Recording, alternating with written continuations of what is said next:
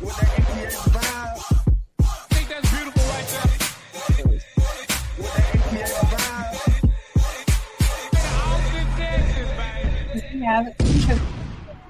Longhorn Nation, we're back. Texas football is back, and so are we. We absolutely are. Thanks again for joining us, y'all. I'm Megan, I'm Rocky. and we are Fire the Cannon. So uh, yeah, lots going on. It- It's been a crazy week for being the off season of college football. It has been an absolutely bananas week going on. We were worried, like when what's going to happen when Texas when the season's over. And I told you, Megan, stuff's going to keep going. There's going to be transfer. There's going to be recruiting. it's amazing. The NFL world does draft, keep turning. The basketball. world, yes, does, the world keeps does. turning. And now coaching carousel. Yeah, craziness, which we will talk about. So we're going to talk about Texas, the signees coming in, Mm-hmm. uh, the recruits, who's still on the board, transfers that have come to Texas, and how that's affected other schools that are being obliterated from the portal absolutely because of the coaching changes. right. And we'll talk some basketball. We'll talk NFL playoffs, lots of NFL playoffs today, Yep. and then a bunch of fun top stories around the world of sports. So so much to talk about. It is. It is. But Yeah. I do want to ask like did you suffer with the freezing cold? Like you are not you are a tropical people. I'm a tropical people. You do not do well in the cold. I have the fluff to handle the cold. So Ah. I I appreciate the cold, but uh what did you did you manage okay? Are you Yes. so surviving in this we're frigid we're weather? very fortunate. We have a fireplace and heat and heat Right. and and even then i have a coat on in my house it's warm in here i'm just still cold right. and my hands are always like ice and even if i have gloves but it, um, we're fine Yeah. we're fine we, everything was great until just now when i pulled up from the to the house a couple hours ago the water's gushing from the pipe outside which had been wrapped and everything Right. but the faucet broke off. So Richard had to go to the street, turn off the water, fix the pipe, put it back on. Unfortunately, he can do that stuff. So Yeah, that's Yeah. crazy. It's Mhm. well, at least you had a, a line burst in the house yes, a couple right years ago, right? this this bathroom right behind us. Um, we were it was the big freeze t- almost two years Yeah, ago, Yeah. and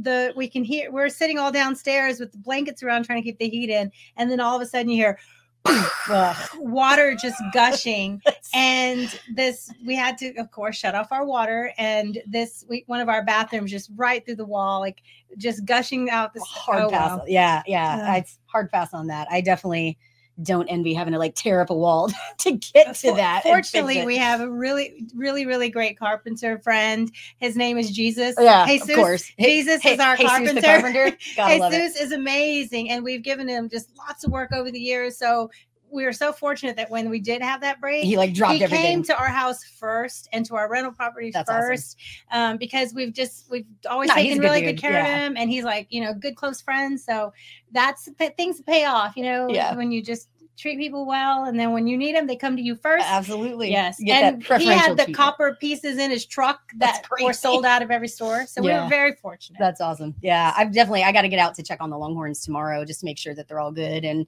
Mhm. they're fine. It's funny because I've had a lot of people like, "Well, what do you do with the Longhorns when it's really really cold like this?" So, like I set them up. They have their little shelters and they have their little areas to get out of the elements and Mhm. stuff. Um, but yeah, I mean it's cold and they've got you know got the babies out there, got Gus and Augie that are pretty young. So. Um, yeah, but they do good. They huddle together. The biggest concern is just the pond freezing over. yeah not but- them not having Yeah, water. but they'll be they're they're good. We've had some folks check out there, but I'll run out there tomorrow and check on them and make sure That's that they're not longhorn popsicles out there. So oh the pipes busted in the street in front of your Oh, driveway no. Ah, That's yeah. never fun. That's the thing. Like you can leave your stuff dripping and do all the things you're supposed to do, but if something happens down in the street or down in the line, or yeah. nothing you can do about it. Yeah, I just got a notice from my little community that they're emergency shutting off the water because pipes burst. So who knows how Ah. long that'll take? Good times, Ah, but well, I hope everyone's warm and safe. right, at least at least It's already warm again. Tomorrow, 67, seven- Yes. almost 70 degrees. So that's good. I love it. Hey, and I want to give a quick shout out to our friend Miss Vic. We- Hey, we, love you. It's Hey, good to Victoria. good to see you, girl. We we appreciate you joining us and being here. So Yes, I've known Vic for a long time through rugby. Yeah, I Yeah. love it. So again, always guys, we appreciate you being here. Appreciate you tuning in. Make sure that you like and subscribe Texas Sports Unfiltered online, both on uh, YouTube and Facebook. You can Mhm. stream along with us. Of course, we are Fire the Cannon. You can find us on Twitter, uh, Instagram, which your lovely daughter has forced us into. We are not Instagram people. I, I'm not an Instagram But- person. but I've, she- I've posted zero times Yeah. ever on Instagram. but Nadia gets real excited and she helps us man us old folks Yeah, manage our she's- She wanted to take that on as her little thing. So the Instagram posts are hers. I love it. I love it. But again, we are uh,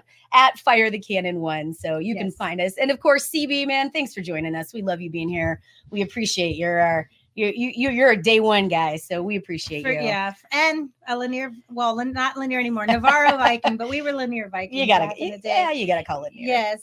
Um. So happy birthday! yeah. To There- Jake Majors, There's a special happy birthday. there is. We got a Longhorn center. Uh, He's 22, such a puppy, so so young, but happy birthday! Perfect age to win a national championship next year. absolutely, absolutely. But happy birthday to Jake oh my gosh, Majors. all cricket. Quick, quick shout out to him. So, okay. um, yeah, and again, as we get launched in, we want you to get make sure that y'all check out Longhorn Laundry. They are absolutely killing it. They've a ton of NIL players now too. They've got Oh, they're basically helping out. They're keeping all of our Longhorn players looking fresh, nice. looking clean. They do have nice clothes. Yeah. They probably want them. They want 'em well pressed. for. So we know it gets really crazy out there. If you don't want to do your laundry, you have some dry cleaning. There is free pickup and delivery with Longhorn Laundry. Um, it is amazing. It's a quick turnaround. Uh, Abos is a good friend of our show, and man, he is hustling out there with his wife. So um, again, in the greater Austin, I don't think you meant to say it that no, way. like hustling, like they're hustling. They're Yeah. like they're He's hustling. They're working hustling hard. there with his wife. You know what I mean? Like no, they're the two amazing. of them are working really Working hard, yeah. building a business. yeah, they're amazing. And again, all five star reviews, they're incredible. So don't waste time like dealing with laundry. It is a pain in the butt. I hate doing it is the thing I hate the most. I actually- laundry. I actually like to do my own Oh, I hate it. laundry, but if I wasn't super picky about the way every single thing was folded, and if I was, didn't want people going through like my right. private clothing, then I would love that. service. Well, well, do, somebody could come do my dishes and move from the dish. Well, We'll talk to about that, That but- would be great. but yeah, he's he's awesome. So again, if you guys use the code FTC20, you get twenty dollars off your first service. Mhm. with Longhorn Laundry. Again, that's free pickup and delivery directly to your house. They will come, wash your clothes, fold them perfectly, seal them, return them back. Um, and again, with that FTC 20 code, you get $20 off your first service. Yeah. Um, so check them out. It is longhornlaundry.com, super easy to find. Um, or you can give Abos a call directly. His phone number is 512 470 1005. Again, that's 512 470 1005. Longhorn Laundry, they will hook you up, keep you looking clean and fresh, and uh, save a lot of time for you. So Yeah, and save 20 bucks or 20% off. $20 or 20%. we love it. See, and again, this is a good service to tell because it's move-in day. We had Mhm. we had all the players moving in right at midnight. You noticed that, like I they did. were posting. I'm still on weird sleeping time. So Yeah. I wake up still in the middle of the night or really early. And so I was scrolling through Twitter in the middle of the night and Colin Simmons' mom, Monica McCarley, Mhm. and Nikia Rubell, which is uh, Jordan Johnson Rubell's mom, Mhm. they were posting at three, two and three in the morning, which was really, I was all excited for them. yeah, They were posting in the middle of the night because at 1201, you know, at- you know on that day, right. on the date that they're allowed to move in, a lot of the young players, the early enrollees, they were there at 1201 They're rolling stuck. their carts in, moving in campus. And I thought that was so fun. That's cool. It's like that. Do you Yeah. remember that old commercial where they had like the woman at the window and she was Open, like open, open, open, open, open, I can yeah. just imagine our players like Open, sitting at the dorms and, oh at the, and the they had their rooms decked out, Yeah. decorated by two in the morning, and making videos and showing photos. And the moms were, you know, setting it all up with them. And how fun That's is awesome. that? And I had tweeted about like that's the excitement and energy we want from the students that just can't wait to get to work. You know, not just get to campus and set up your own space, which is really fun, but they're ready to get to work. Right. And then today we saw some of them, like Trey Owens, and uh, I forgot who else was in the video that they were on campus in classes. Yep, plus classes started on Tuesday. How Yep. fun is that? Yeah. Like I, I don't remember my first day, but I'm sure it was exciting. Sure. I didn't have a camera years crew. ago. No camera crew was following me around. Right.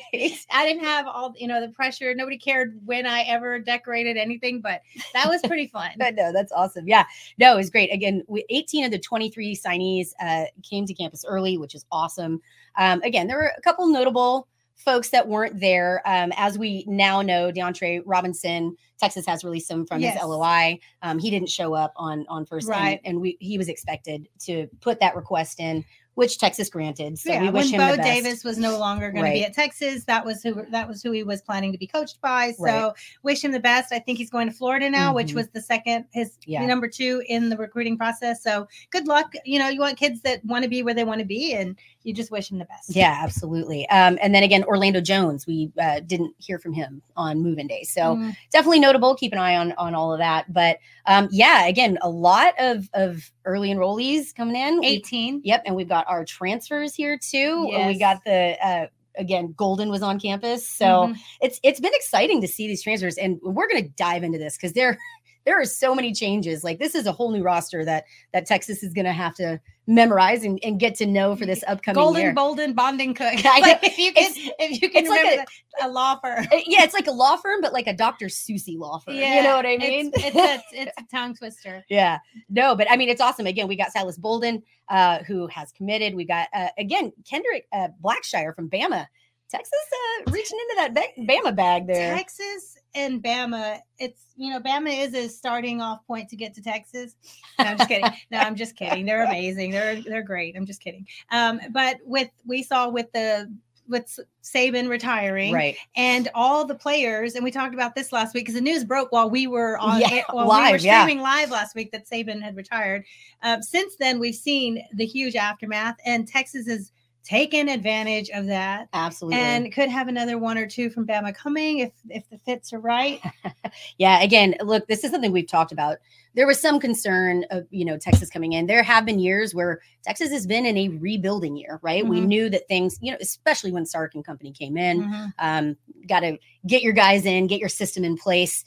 We are no longer in that pattern. Texas Right. is officially, I mean, I think this is official to say Texas is now in a reloading position rather than rebuilding. Mhm. And of course, we know Sark's ties to Alabama. Um, he's he's tied into that pipeline. Of course, coach the players know him. Players he, know well. recruited a lot of those players Mhm. while he was on staff at Bama. Right, right. So, and I think too, watching Texas's success and seeing a lot of what, you know, again, Coach Sark credits Nick Saban to a lot of his success, his Right. return, his comeback, coaching under mm-hmm. Saban twice. Saving his life in that in that finding his heart right. issue and getting heart surgery. Right. I mean, it's pretty crazy. Yeah. So very close ties to Alabama. And and again, Coach Sark has always been supportive of the Alabama program. Right. even when he's at Texas. So keeping those ties pretty close, definitely we're we're seeing that come to fruition now that Nick Saban has retired. Again, this is one of those coaching announcements, like with Mack Brown. Uh, Mhm. You know, looking at it when Mack Brown retired, I think it affected 103, 104 jobs throughout the coaching.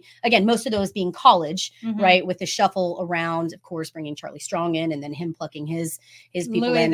Right. Yeah. But so, but there were NFL jobs, four NFL jobs that were affected. There were a couple high school coaching jobs. That, I mean, this was, this is on that magnitude, if not even larger, with Nick Saban Mhm. retiring. Of course, we're seeing that, you know, with the shuffle, DeBoer coming into Alabama, um, leaving a really good Washington team open to bringing up new, bringing in new players. It's it's just madness right now with the coaching shuffle Mhm. and then the portal thrown in there. It's it's bonkers. I think the difference between you mentioned when Mack Brown um, stepped aside, retired. Um, the difference is back then the players couldn't just say, "Oh, my coach is Right. gone, so give me my one free transfer." Now they can. You know, they have 30 days to put you know, like Alabama, their coach left, and, and Mhm. Washington, they have 30 days from the to put their names in the portal. And like Chris uh, CB just said, Washington and Right. Bama are decimated, and it's not over yet. It's only been a Right. few. It's only been a few days. And this is interesting. Stewart Mandel said the co- of the college football playoff teams, Texas has, as of today, Texas has 14 returning starters. Alabama seven, Michigan six, Washington three. yeah, listen. Washington's only going to have, as of today, three returning starters from a championship compete competitive team. Yeah, that's that's That's a lot to rebuild. It absolutely is. And again, you know, CB talking about Washington and Bama being decimated. That's absolutely true because again, with that coaching carousel, all these changes coming in, um, there was some concerns with Texas. We lost a lot of production, especially in offense. Um, you know, our top uh, pr- producers are gone. Uh, we lose Xavier Worthy, Jordan Whittington, of course. Mm-hmm. Uh, Adonai Mitchell declared. But, you know, when that initially happened, there was a little trepidation. I think, crap, you know, how are we going to replace all of this? But have no fear. Listen, if there's ever the, Texas fans definitely have the the the tendency to be a little chicken little. You know, What? the sky is falling, everything's terrible, right? Win everything all the time. But if this proves anything, you got to have faith in Sark because Mhm. almost immediately we were filling those spots. You know, Sark and, and his coaching staff really came through. Again, pulling in Golden from Houston, I think was a, a huge Right. thing. Uh, you know, Chip and Zay to help with the return game as well. Yeah. Special teams as well. Right. Yeah. Chip and Zay talked about this. Uh, we were talking to, listening to Bobby Burton earlier too. Right. And he was mentioning Golden was only back receiving, uh, catching kicks and punts only nine times and had two touchdown returns. Like that's That's a huge, that's a good ratio. Right. And, Yeah. you know, we saw how the staff developed Xavier Worthy in that Right. role. Um, so, yeah, I think getting an experienced player like Houston, uh, excuse me, Houston's uh, Golden back there, it, it- I'm excited to see what he can do. I'm excited to see the production that he brings um, and and what this Texas offense is going to look like. Uh, I mean, who are you excited about coming in? Well, but let, I'm excited, but let me tell you. So Horn Sports had tweeted that Worthy, Mitchell, and, and Whittington had 172 catches, 2,364 yards, and 17 TDs. Mm-hmm. And we're like, that's huge production. That was like 85, 90% right. of the production right. last year that was going with those three. And then coming in, though, and this is with different styles of offense, different teams, and different quarterbacks, but the production coming in is pretty similar 140 catches, uh, 18 118 yards, 15 TDs. So that's that take that and put it in Sark's system with an ex- third year quarterback because also since we last spoke, Quinn's coming back. Yep. Um, Officially. officially, Not not that there was a whole lot of question. there, but- well, it was but it's never official. official. It's Yeah. official. He made his own video, Right. signed a fancy card for you to buy later in the season. Um, so, so we, now we know that with Quinn coming back, third year in the system, Sark, we heard also while we've been gone, Sark is retained, Sark is staying. We'll get into that in Mm-hmm. a bit. But you have all of that. Uh, and the O line, Mhm. all of these receivers. Can you imagine the potential for the production now? And you have a Johntay Cook who's now had another year learning the Right. system, gaining that trust, and then the other young receivers. Then you have in like Ringo, um, Ryan Wingo coming Mhm. in. So there's just so and other four and five stars. Right, the the wide receiver room is going to be stacked. It, it so went I think from, it's the whole combination. Right. It went from being a, a area of concern, like, geez, how are we going to replace this? Right. To holy crap, we might have too many. Like now, the concern is, do we lose some of our players because there are so many rock stars, so Mhm. so much production, so much talent, and there's just simply not enough spots on the field. That's going to be a really interesting thing to see how Sark schemes, um, how we see him use that talent. Um, and how if he's able and if he's able to hold on to the Mhm. talent there so definitely exciting times fun to see um our guy cj you know vogel he's been on the show we appreciate him oh, CJ, we love you. man he's blowing up and Yeah. all over the place He's, doing great work with on on Texas. yeah, Yeah. yeah, he really is. Um, but yeah, he mentioned, and then you know, Jeff Banks really kind of echoed this later that speed, speed, speed. Like looking at this this offense now, this Texas offense with our incoming players, uh, returning players, and the transfers, of course.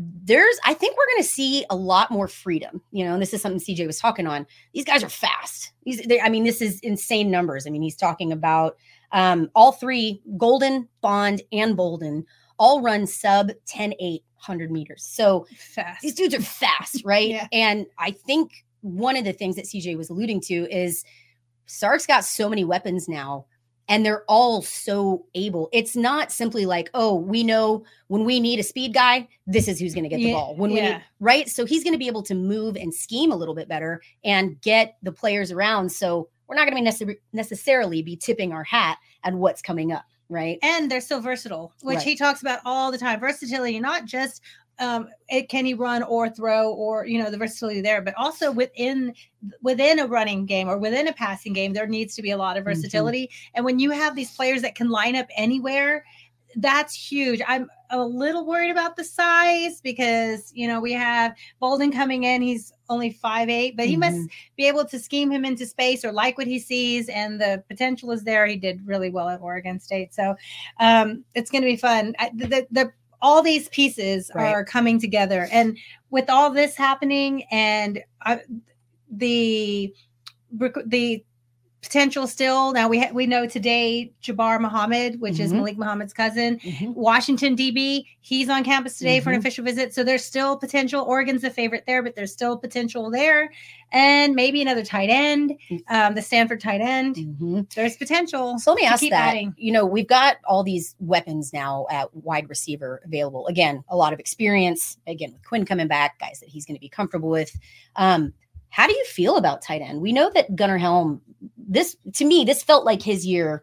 You know, this this upcoming year is his year to step up and be that guy. Um, Right. We know that Sark likes to scheme with tight ends. Um, didn't see it.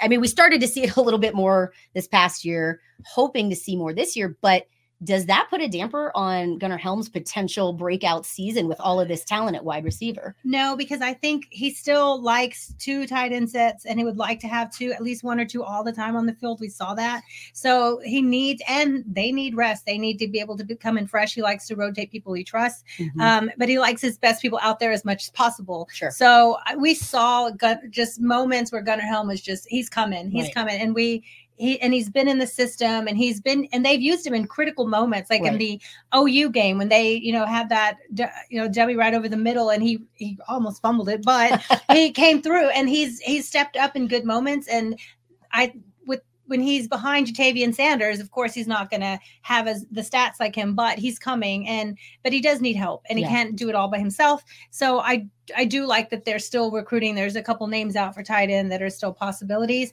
So hopefully they get, they're competing with Georgia for them. So hopefully they get at least one more. Yeah. But what we really need, Yeah. Bring it.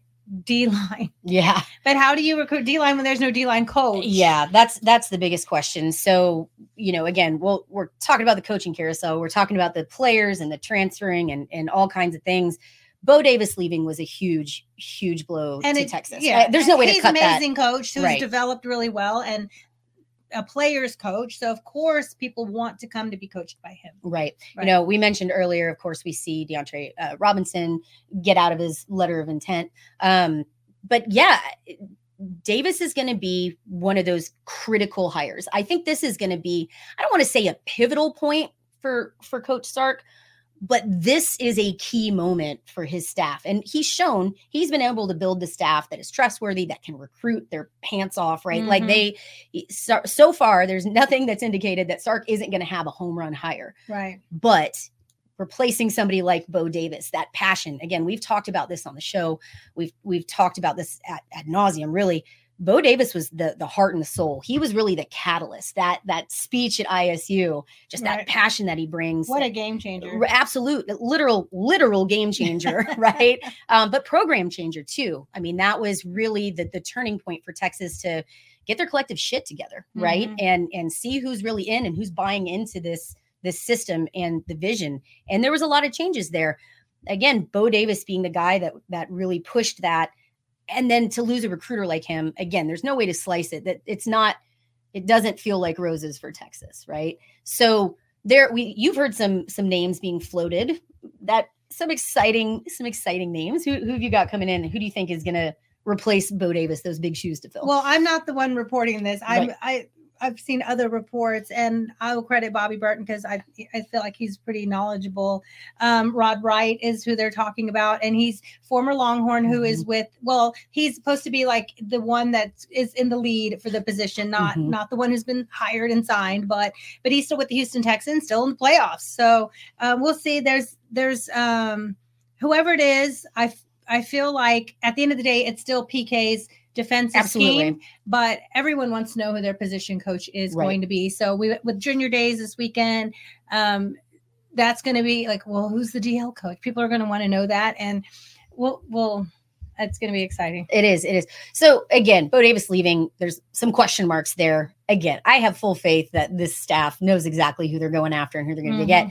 Again, you're talking about bringing a Longhorn legacy in who has ties in Texas. Obviously, knows the program, loves the program, and to that point, to to step up from an NFL job to fill this position Yeah. is huge, especially for a team that's surging like the Texans. It's not like they're coming from some crap NFL team, bottom bottom of the barrel. So the Titans. uh, hey, your team, not mine. I you said it, not me. But um, but yeah, I mean, I think that would bring a lot of hype. Is this a position um that you think needs hype? to fill Bo Davis's shoes? No, I think, they need resume more than hype. I, the, the the athletes, the recruits, they can see through hype, right? Mhm. But if you have an experienced a experienced coach who's going to come and say i've done this at the, my, myself i've you know played at a high level i made it to the nfl or i played d1 at texas also i work with the nfl i've, I've trained nfl athletes i know what it takes to be successful in the nfl and when they have that resume Mhm. and these are the athletes i've worked with and this is you know the kind of development we do on and off the field Mhm. that I think that the athletes are smart. They get it. They know who's who and they can see through, you know, shine and fluff. And that's why I think it's Sark is fine to take his time and make the right hire. There's no rush. Um, these and we're talking about junior day, so it's still, you know, athletes that still need to go through all their spring training, all you know, their senior season. So there's still time to be developing these relationships, and hopefully they get someone in sooner rather than later. But I think it's still better to give them time and see who it's going to be. Um, is it going to be before the second signing day? Because that's coming. um, Yeah, Okay. yeah, it's definitely definitely a big question. Again, I think it would be to Texas's advantage mhm. to get that position filled sooner rather than later. Of course, you want more The time right on the recruiting, the right hire. Yeah, absolutely. Don't rush through it, but you want the right hire sooner rather than later to be able to have more time with the Mm-hmm. um, recruiting and and and get that time in. Um, you know, we we've talked about this. One other, of course, Quinn is staying. We mentioned that. Quinn is staying. That's One other, amazing. another big piece, Jahdae Barron, you know, Yes. staying in and taking Michael Huff's number. that cool video, that? video that Jahdae Barron posted, his that he was staying was so cool. Like having Huff hand him Yeah. the seven. Yeah, What an honor Yeah. to get that DBU legendary seven. absolutely. Yeah, it was real cool. Give me, I, I gotta say, goosebumps. and then the like coming for the Thorpe Award, like he's got big goals. I get it. Yeah, you know, look, maybe this seems petty, and I'll be the person to to toot their horn all the time. Our social media team remains undefeated. Like so good. the production's amazing, the vision's awesome, and like I I can't recall a video that I've watched from them, the announcements, things like that, where I, I haven't gotten just a little misty, it's a little teary, a little like so damn, they, they somehow make your heartstrings just oh. and Huff, you know, he's on staff with Texas. He's there every day with the athletes. Mm-hmm. They see the work. He they they know who DBU is. They know the Thorpe winner. They it's it's just such a handing the you know baton to the next generation but literally handing him not just a jersey but his number like i i bless you like i'm blessing you very symbolic. right? Yes, like I Yeah. I, I give you my blessing to have number seven. That was a big deal. And then he's like, "Guess I'm coming back." to to fulfill that legacy. Again, I, I think the word that we're going to see a lot, or at least that is stuck in my head, is legacy with mm-hmm. Texas, right? Like again, we've talked, we've had some players in the past, some players, you know, maybe a little more recently. There's a thing that our friend Quan Cosby likes to Mhm. say. There are players that play at Texas, and there's players that play for Texas right? And it's it's pretty obvious who's who. Um, you can pick that out pretty quick, but I think that's one of the things that that has that Sark has really, and again, his coaching staff has really instilled is you want to be a player. He wants players that want to play for Texas, mm-hmm. right? Not just here, not just for the name on their back, but right. to play for Texas and to be a part of that legacy. And I think, you know, we see that again with Michael Huff coming in, handed down the number, part of DBU. Let's take some pride. Let's build that legacy Yes. not only is Texas going to develop players, but you're going to be part of this storied university. You're going to be part of the fabric that makes Texas great. That kind of message, that'll get me every time, man. Like, fire me up. I will run through a brick wall right now. Is the season here? I am ready. yeah going going out into the off season we were actually worried about the dbs because we were losing players well players were moving on but also we had some go to the transfer portal and it was getting pretty thin i felt like every day there was a new db in the transfer portal for a few days but now it's looking really good derek williams michael taaffe who's going to be the leader i already Your called guy. it Your guy. he's going to be the leader in interceptions next year uh, mukuba transferring in right. that's huge. And then we have, uh, of course, Barron, Barron is back, Guilbeau is back, Muhammad, who had just really grew over the season for Absolutely. a young freshman. Terrence Brooks is back. And then you have five stars, Kobe Black, Xavier Filsaime coming in. But who now? Okay, so all those players are coming. Yes. Yes. And uh, there's the drama of is are we going to have Duane Akina. The to really question. to really make this DBU DBU yeah. is Duane Akina coming? Yes, no, maybe so, no. it, it would be awesome to have him back but you know again this coaching carousel thing it it's it is both cruel and kind and then cruel again Yeah, Right. let's get into it. Let's get into the coaching carousel. right so there was an announcement that Akina was coming back you know with the changes at Arizona he was going to come back to Texas as an analyst which Mhm. we've seen a lot of success from before again thank you Gary Patterson um so everybody's hyped Akina's coming back You see- DBU. DBU's back Look right at this. Look at this roster with Akina You- helping, that's right man helping the coaching staff. you see all of these former players coming in hyped up. Everybody's so excited. Akina's back. Akina's back. But as Lee But Corso, he's not so Not fast. so fast, my friend. there is now right. It it appears that Akina and has that become official yet, or is it still Mm. kind of up in there? Right now, it appears that Akina has been offered his job back. in An Arizona. on-field job, which would be coaching staff, significantly more Right. money. We don't. He, I don't. Last I heard, I haven't seen anything official that he is going to go ahead and take a job um, with Arizona. So I don't know. There's still some hope. There's still some hope that he could end up at Texas. it ain't over till it's again, over. I, I highly doubt that Texas is going to get money whipped by Yeah. by the likes of Arizona. But again, it's about opportunity um, and where Akina sees his career going and what he wants to do. But yeah, man, I mean, I think that would be a huge piece to have him back at Texas. Just Mhm. again, bringing part of that legacy back, bringing bringing people that know and love and and truly believe in Texas uh, Yes. back to help out. So that's something to definitely keep an eye on. and with such a resume of developing you know he was at stanford for so long too um, put a lot of put dbs in the nfl but what he did at texas is just the standard of coaching defensive backs and it, yes and mentally too the way that the, a lot of the players we've talked to like you know rod babers you talk to him and Yeah. he talks about Akina just really teaching them the understanding the game, not ju- Mhm. you know just and understanding that everyone defends a little differently, everyone's style or motivations are different, and he gets them all. Mhm. So of course he wouldn't be the DB coach, but he could he could be assisting and that. With after this year, they did need some help. An, an analyst. They did yep. need some help. Yeah. Wow, the talent coming is good. Yeah, yeah. the roster was scary. Now it's beautiful. I know it's just it's, like the wide receivers and DBs, they that looked really scary at the end of last season. After the Sugar Bowl, we're like, oh no, and now we're like, oh yes, Yeah, I know. It's funny. It feels like a carnival, right? We've got the coaching carousel, we've got the roller coaster of the portal, the transfers, the players coming in and out, recruits, all this kind of stuff. There's definitely a lot going on. Um, Texas is winning. yeah. winning the offseason. absolutely. So far, if if there is a trophy, hang the banner. Right, Texas is winning. Uh, we will not do that. yeah, I know. I we know. will like unlike some schools, we will not hang a banner for well, that. we don't we don't need to fluff an empty trophy case No. with things like that. No, I agree. 20, 2000 blank blank. blank blank national championship. So I suppose we're you know talking about the coaching carousel. We buried the lead a little bit. Yeah. Sarkeesian is staying, Yay! course, right? Extended, yes. There, there was definitely some question um, with his deep ties that we are talking about earlier to Alabama.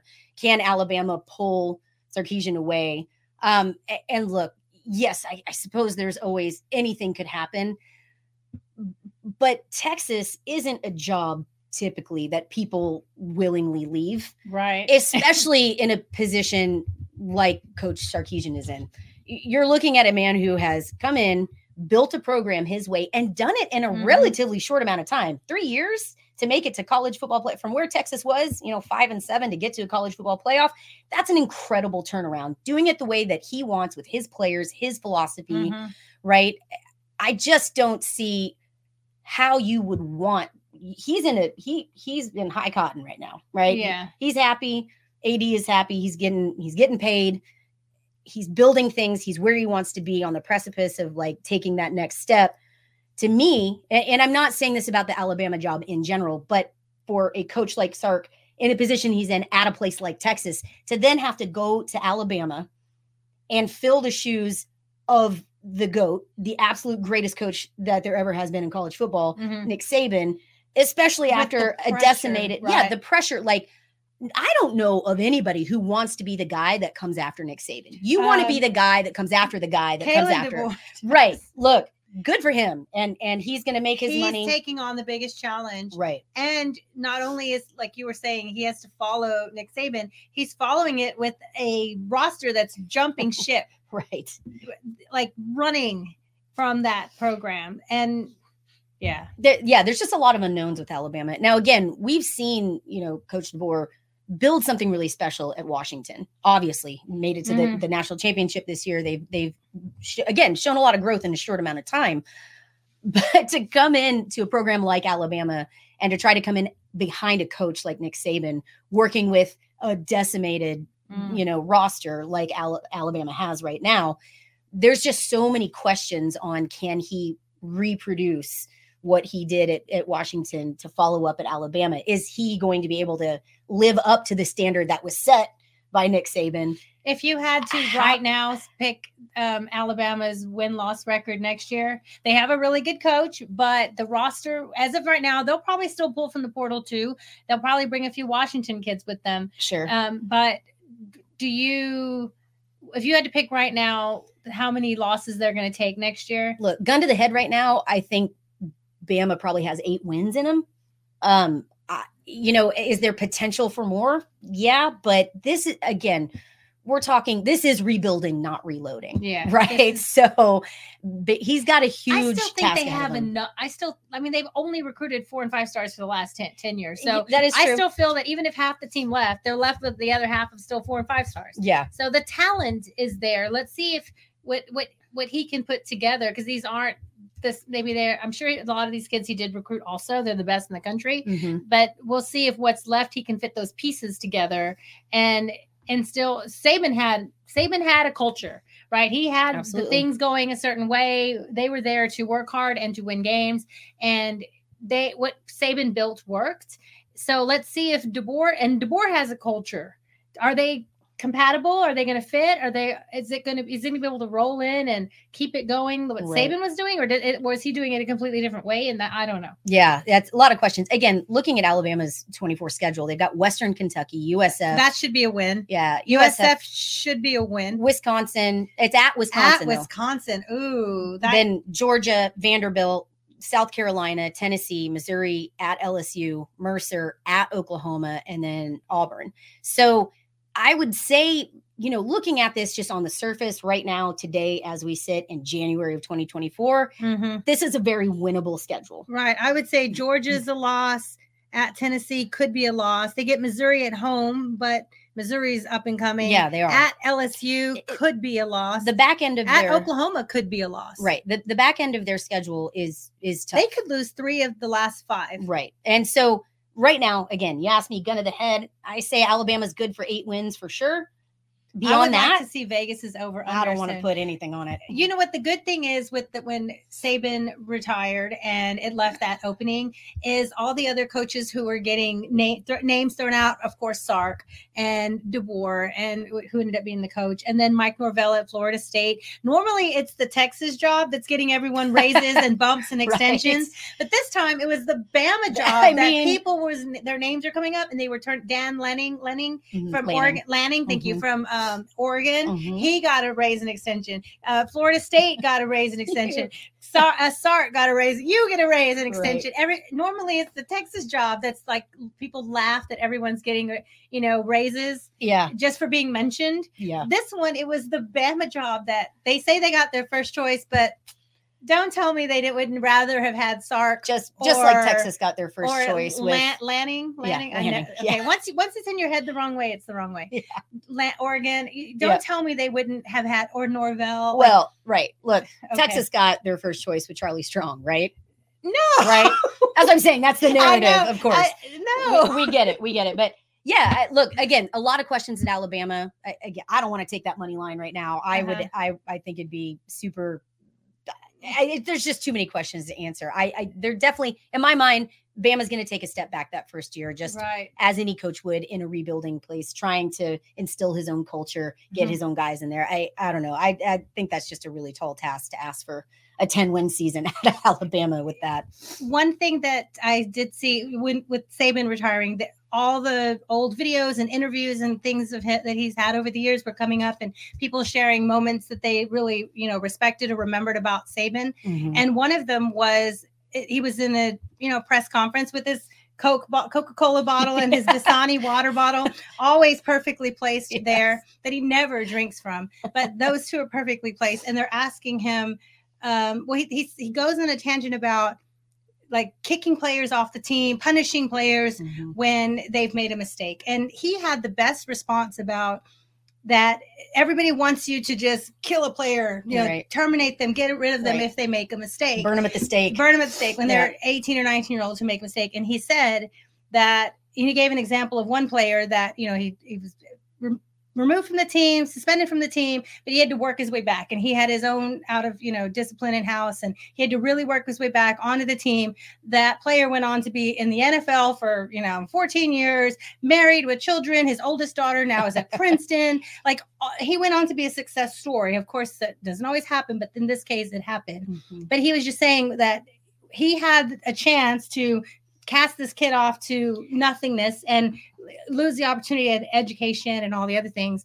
But he believed in giving him a second chance and that these are young men who make mistakes and they make it on big scales every it's public right? Well, people's kids make mistakes all the time but these are very public mistakes when they happen to these kids and that he gave him a second chance and he was just talking about how important it is to he believes in Just second humans, chances. yeah. and then so I thought about it, like, that's really, I like that he did that. It worked out for this kid. It's not that black and white. Like, not every crime deserves a second chance. Some behaviors are really horrendous and you don't want that on your campus. But some Yeah. kids really just get mixed up in the wrong crowd or the wrong place and time and they need direction Sure. and they need Getting caught with a little pot is very different than sexual assault or something Right, like that. right. Right. Absolutely. so yeah and yeah so i think that was i think that was really cool that he took the time to just talk a bit about second chances and then i said oh I really see why people would want to be coached by him because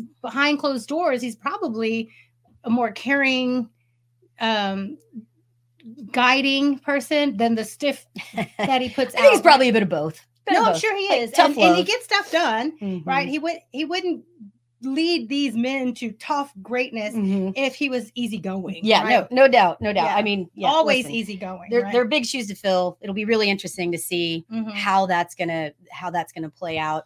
Um, and yeah, to that point, look, we've got Seth commenting. Um, Sark's been talking a lot this year about second chances too. Mhm. It- it is an important concept, and I mean, Coach Sarkeesian, hey Seth, Coach Sarkeesian wouldn't be where he is without second chances, right? Mhm. There's a, a lot to do about his public struggles, um, and and he fell, and now he's rebuilt, and that wouldn't happen without second chances from Nick Saban, you know, from he's, he's yes, he's So- been given second chances. yeah. Absolutely. So yeah, I mean, I, I love that message. I do think that's an important thing to treat people like humans, right? That's that's always always a good baseline to start with. So Yes. um, so yeah, again, a little bit about the coaches. So we know Saban's out. Um, Harbaugh is a big question at Michigan. yes, Um, is he going to be right? Is he going to be running away from perhaps some fines and some uh, some potential suspensions, suspensions. or some vacating of championships. perhaps? Um, again, we saw that JJ McCarthy uh, declared for the NFL. So and he should. He's one of the top Right. quarterbacks off the draft, right, Absolutely. off the board right now. Um, yeah, and to that point, we'll touch on this real quick.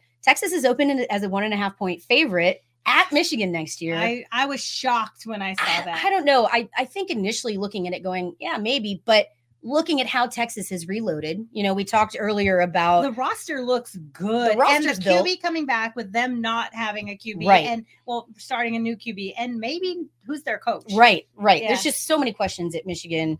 Um, I think Ann Arbor is going to be a lot of fun. Again, my my cousin's up there. She went to is crazy. She went to U of M and to Michigan State, Mhm. um, but she actually lives on U of M campus. So I've already told That's her. where we'll be. oh yeah, I'm, I'm crashing with you, cousin. Like we're we're gonna be there, uh, but looking forward to that one. So yeah, Texas right now in the way too early predictions has opened as a one and a half point favorite to me was in the big shocking. house. Yeah, so definitely again, if you guys don't already have it circled, please get out from under the rocks. Circle, you know, September seventh this year. Um, gonna be real fun. So Um, non-termination clause in his contract. I didn't see that. Are you talking about the one he's trying to work with NFL because he's already interviewing for NFL jobs, or are you? ta- Did he interview with the Chargers? Who was it? that he- yeah, I think it was uh, Chargers. right. And then is are you talking about in order to stay at Michigan? Let us know, please. Yeah, and then again, we're seeing a lot of coaching carousels too, with Belichick being gone. Um, there's questions in the NFL with uh, is uh, your boy going to come back for the Cowboys? Everybody's um Are you, are you, talk- are you talking about? Somebody uh, said coach. oh, I've been saying he needs to go forever. Yeah, look, there. So a lot of questions. Mike McCarthy. Mike McCarthy. yeah, Yeah. I yeah he can Well, go. And we'll jump into that. We'll talk about McCarthy and, and coaching jobs in the NFL when we get into playoff talk a little bit later uh, in the next hour. But um, yeah, I mean, look, one thing I do want to bring up a little bit, as we've Mm. talked about. So, anytime a coach leaves uh, a program, and this is something that the players didn't have the ability to do before, right. and I think this is is is a good move for the NCAA. Once a coach announces that he is leaving or retiring or taking a different job, um, players on that team have a 30 day window to enter their name into the portal. It doesn't mean they have to find a landing place, but they do have a 30 day window at that point to enter into the portal. Now, there's some question. We talked a little bit earlier about uh, Texas definitely feasting on the Alabama carcass, right? and definitely picking up uh, quite a few players from Bama with that pipeline that Coach Sarkeesian has there, um, and the, the connections and relationships. There have been some uh, some rumors, some Mhm. accusations of tampering. Uh, so uh, let, us talk about that for a minute. Eh, Now, timing can be a little questionable, Mhm. right? Officially, the rules are a school cannot contact a player at all. Can't contact them until their name is in the portal. It, now, this can't be the player can't say Sark can't call up the player that is himself. that is correct. There cannot be any contact. Now, but there are so many other people that they can talk to. now, now that's something to say. Again, the, the player can't announce that they intend to enter the portal. Their name has to officially be in the portal, which sometimes takes some time to get through compliance. they can right? have up to 48 hours too until they even release it at the school. right it, Right. it takes it takes a minute so do you think you know that that this is a case of you know we see bond uh i believe it was bond with the, the lambo The deal Lambo picture. Yeah. Mhm. that was pretty quick Mhm. after after him hitting the portal do you think there was tampering with texas I don't know. I think the thing is like the student athletes know who they want to. Mhm. right the other teammates know who they want to the texas players so if if the staff is like this is our guy let's all go get him heck yeah they're jay uh, i mean not jay whitney more but he had that lambo i'm trying to think whoever has a lamborghini now well bijan was the first Bijan had the Lamborghini, but Mhm. I'm just saying, why wouldn't they go pick him up in the Lambo and take him to campus? Like it's so easy to do through everyone else. Do I think Sarkeesian picked him up and took him to the Lamborghini dealership? No. Yeah. But are there a hundred other ways for someone to roll up in a Lambo with him? Absolutely. sure So no, it's the wink wink nudge nudge right I think every that's probably a gray area if they say hey go i need this guy let everybody get to work but all the teammates want to play with the best players too Mhm. and we they've even talked about how you know they've helped recruit they get on social media and you know track track the friends down and and oh come play with us you know where it's at texas horns up and they do that with each other. Of course it happens when they get on campus too. Send so and so to pick them up in this lambo and then take them to this steakhouse and all of that is between the players. Right. It's not and legal. And legal. Mhm. So just because other poor schools are jealous that they don't have Lamborghini dealerships in their town doesn't mean that Texas is automatically cheating. look i i would agree with that on, on this. I think i think this is you know tampering is one especially in circumstances like this I say prove it. If we're tampering, that's it. exactly it that's exactly it i think this is one of those just accepted you know we know a few people in compliance at various different schools Mhm. and the the general consensus is look it is a big violation if if you break it but the understanding within coaches and coaching staffs Mhm. around the nation is there's contact it, just don't get caught right Yeah. there's contact follow the rules toe the line but you know And, and nowadays with agents, all these young players all have agents now. Right. So are did you contact so and so's? Did your friend let so and so's friends know that the And agent knows? That can all be happening way before someone comes on Right. campus too. and that's kind of the point too right in the age of nil there are agents money does exchange hands from different entities legally completely above board and records of that conversations from a player on what deals they had with a potential player that's Mhm. all above board Right. right so again in in in our conversations with with some of the compliance folks is tampering a thing yes is it a major violation yeah it can be does it happen it, there, there's definitely a lot of close, like gray area. Mhm. The biggest thing was exactly like you said prove it. It is Yeah. really hard to prove that there was intentional contact or that even there was contact with inappropriate, you know, staff members, things like that. So, yeah, look, is it anytime anybody says anything about tampering with Texas, look, in the age of NIL, in the age of these portal transfers and coaches changing jobs yeah, pretty frequently, I think you just look, you smile, you get a big grin on your face and say, glad he's coming to Texas. Right. I think that's kind of where where you can leave it and uh, Well, I think it's live in that gray area. Yeah, I think it's important that you noted that um, the you know the, the the coaches can't be talking nil with these kids, right? But the other players can be say, oh, as a wide receiver, you know, they can talk money, they can talk deals, they can even if they don't tell them I'm getting such and such dollars. These are the companies I'm working with. Right. And these are the companies that want to work with Texas athletes. And right now there's so many we see Quinn Ewers on a on a commercial for with an attorney, four four four. Yeah. They they they're doing It's all kind there. of It's deals. visible. Yeah. And you know, if you're part of the pancake pancake factory, the O line, they're guaranteed certain money every Mhm. year, and they're making good money, and they can talk with the other players. And Texas is one of the programs that the players will tell you they, you know, I've lining up these deals, and these deals came through, Mhm. and I, you know, my agent said this and this could happen, and it's coming through, and they're Mhm. getting paid. Not like we saw. Okay, so we've heard before. Evan Stewart was it Evan Stewart that made the comments that Aggies weren't paying what they're Some questionable, Questionable- comments about I never received X, That- Y, and Z. Yeah, I didn't get what I was promised along those lines. Mhm. Well, today Walter Nolan put out a PSA. former who's Former yep. former Texas Aggie defensive tackle Mhm. put out a PSA warning players saying, if you going to A and M, read your contract thoroughly. Hit me up if you got questions. Just trying to help. That implies that he was misled in some way, or the contract was written Mhm. different than maybe it was. They explained it it was going to be Mhm. to him. That's kind of implied in that thing. But warning, the Aggies have now a reputation of not coming through with all this, and, and they're supposed to have, you know, big money to give. And it seems like a few different players now have said they're not getting what they were promised. Right, right. Look, I like this comment. It's only cheating if you get caught. That's Uh. that's that's that's fair. Again, I think for the most part, Texas is a, a runs a clean program, stays above board, definitely learns where to toe that line. Um, but yeah, I mean this this to me is speaks volumes, right? Mhm. Exactly. The, the Walter Nolan comment. Ex- yeah, exactly. Exactly like you're saying.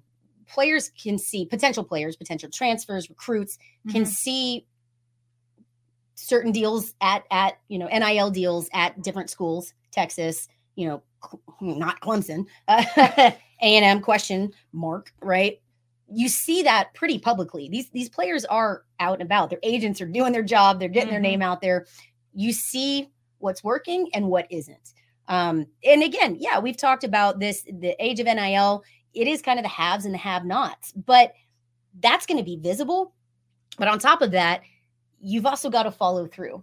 And when you start to get questions, you know, this has been a few years now, a couple years now of Mhm. comments from, you know, Aggie players saying, I wasn't necessarily, I haven't gotten a dang thing, Mhm. right? A, a former player coming out saying, double check your contract. That's not a great look for A&M. So no. again, A&M, another one of those schools that's going through the coaching changes, uh, Elko coming in. So maybe Mhm. the culture changes. Maybe it's a little different there. We know Jimbo Fisher didn't necessarily use the portal well. Didn't did he capitalize on NIL like he could have? Kind of seeming like no. Um, yeah, and let's see what money they can raise for NIL when they're they just had to pay off when they're paying off their coach. If there is one thing that I will credit A&M for, it's they can that come up with money, their yes. boosters will come up with a lot of money no matter what. So I don't know that that's the issue there. I think it's the follow through, which to Mhm. me is the bigger issue. You know, do what you say you're going to do, uh, especially with players, because you can't get away with that shit for too long. Eventually, that'll catch up with you. So Right. maybe they still maybe have a strong recruiting class right now, and they, you know, we'll we'll see. And they just got a five star from an Alabama transfer. Oh, who was it? I forgot who it was, but they just got a good transfer too, so they're doing well too in the Mhm. portal and out of high school. So they they will be fine. Um, hopefully the kids read their contract twice, Right. double check. If not, message Walter Nolan. He said he's happy to help you. help you He's happy it. to help you uh, look over your contract. Hit him up. He said. Yeah, absolutely. Yeah, again, the the Texas Death Star. Thanks LFG. Like definitely. Um, you know, Catch did say that. Uh, the Death Star donor money machine will will shine in the NIL era. I, I agree. Listen, Texas, I you know on principle, uh, looking at a fair playing field, it does kind of suck to be in a world where there's have and have nots, but it doesn't suck when you're one of the ones that have, right? And Texas for sure is leading the way with NIL, doing it right. The Texas One Fund, when it came in, um, was kind of the first of its nature. Again, A and M got in a little bit of trouble when they first set up their collective for how they were contacting recruits. There was some minor violations, some slaps on the wrist. Texas learned from that and ran with it, and I think has excelled in the NIL era for sure.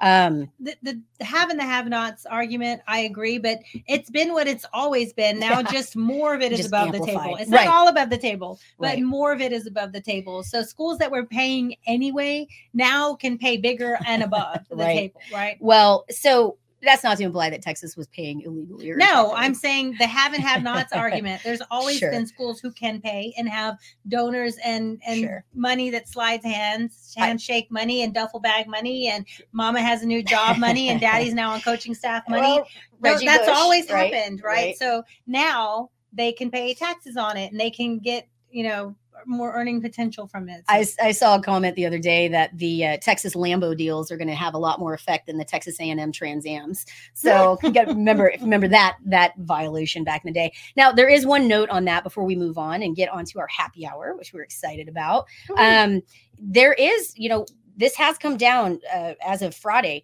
Uh, I say that like a Texan, don't I? Friday. That's a one word that I Friday? can't. Friday. I don't know how to say how that do- how are you supposed to say it? Friday. I guess. Friday. And I'm Friday.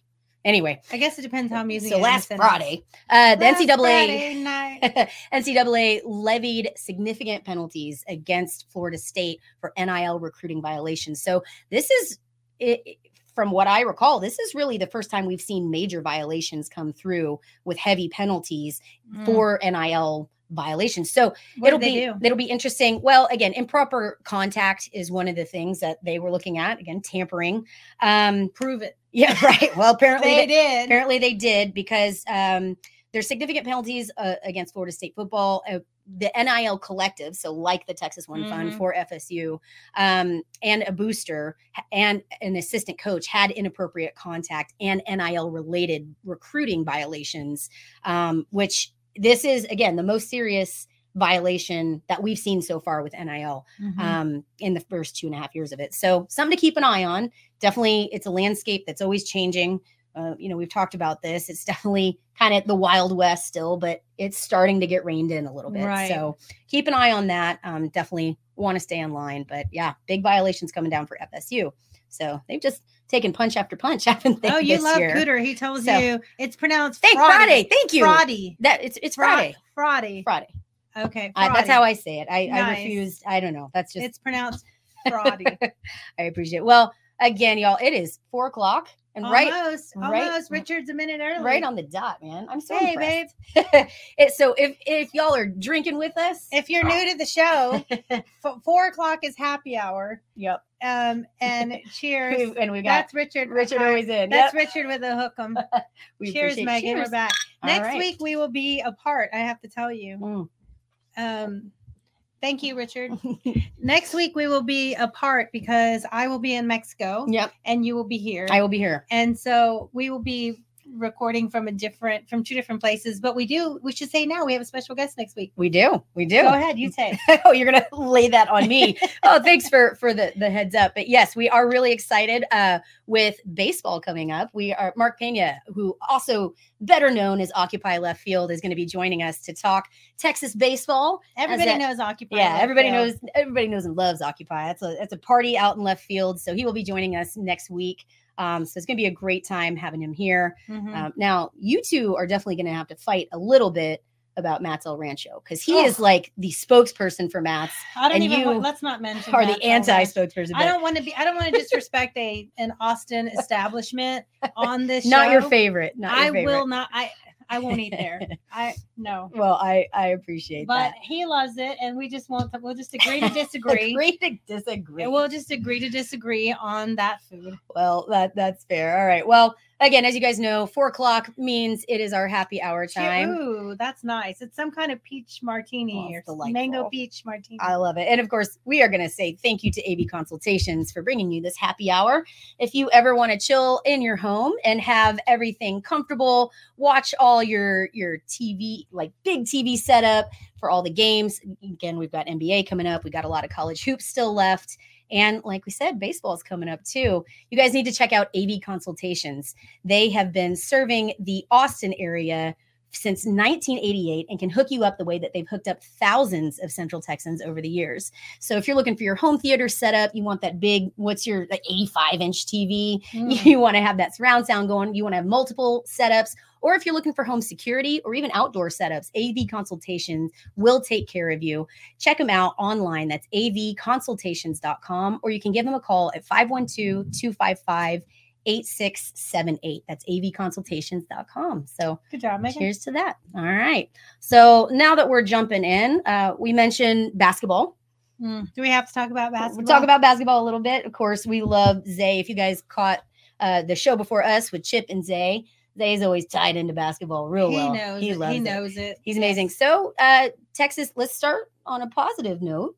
Texas women's basketball doing pretty dang good. Yes. Um, they did have a loss at number 12 Kansas State over the weekend, but rebounded pretty pretty solidly, I would say. Last night they beat up on Kansas. Uh, 91 to 56 was the final score on that one. That's not just a win, that is an ass whooping. That is a leave no question. that was here at home last night. it was. It was here Yeah. at the Moody. It was so cold. I couldn't go. it was it was but so despite not having Rori Harmon we're seeing uh, coach schaefer still making the best out of what he's got what he's got now so much talent. He's recruited so well. absolutely Yeah. one, one of the better recruiters on campus i would say really underrated Yeah. underrated because it's women's basketball but I think yeah, he's definitely c- consistently a top recruiter along with Coach White, the softball. I think the two of them don't get enough love for how well they recruit. absolutely absolutely so um yeah we saw that loss again at number 12 kansas state it was a close game uh 58 61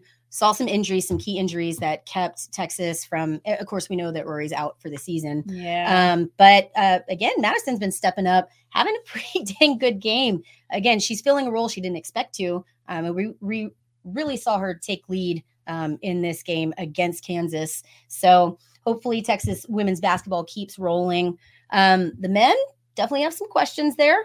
Uh, we've got again. it's it's, go it's ahead. rough. No, go ahead. no, no, yeah, I, I want your thoughts on it. You made a face, so you you run with that. I, they should have beaten West Virginia. It was just they. It, it felt like back in the Shaka days where they're just shooting up the threes, and they have had they've had some good success with the threes lately. It was not their three day, and at one point they were like three for fifteen, and then five for twenty something. It was getting ugly, and and I don't. I try. I tried watching it. Listen, that's something that I have uh, struggled. It'll, it will come together. They're still filling pieces. Disu's just now back the last Right. few games, so well, and just earned the starting position. Yes, and yeah, th- there was also we the way we had to talk about it in football, the way we have to talk about it, the ridiculous unbalance in calls against Texas so far in Big 12 play compared to the other teams. Yeah. And I don't have the stat right in front of me because I just remember that I should talk about this, but the numbers are out there. It's ridiculous. It's just like when Texas football was getting all these call penalties, so many penalties per game, and then the opposing opposing team never had holding or never had right. you know offside or never had anything. It, the numbers are pretty lopsided in basketball too, and maybe Texas is just that horribly undisciplined.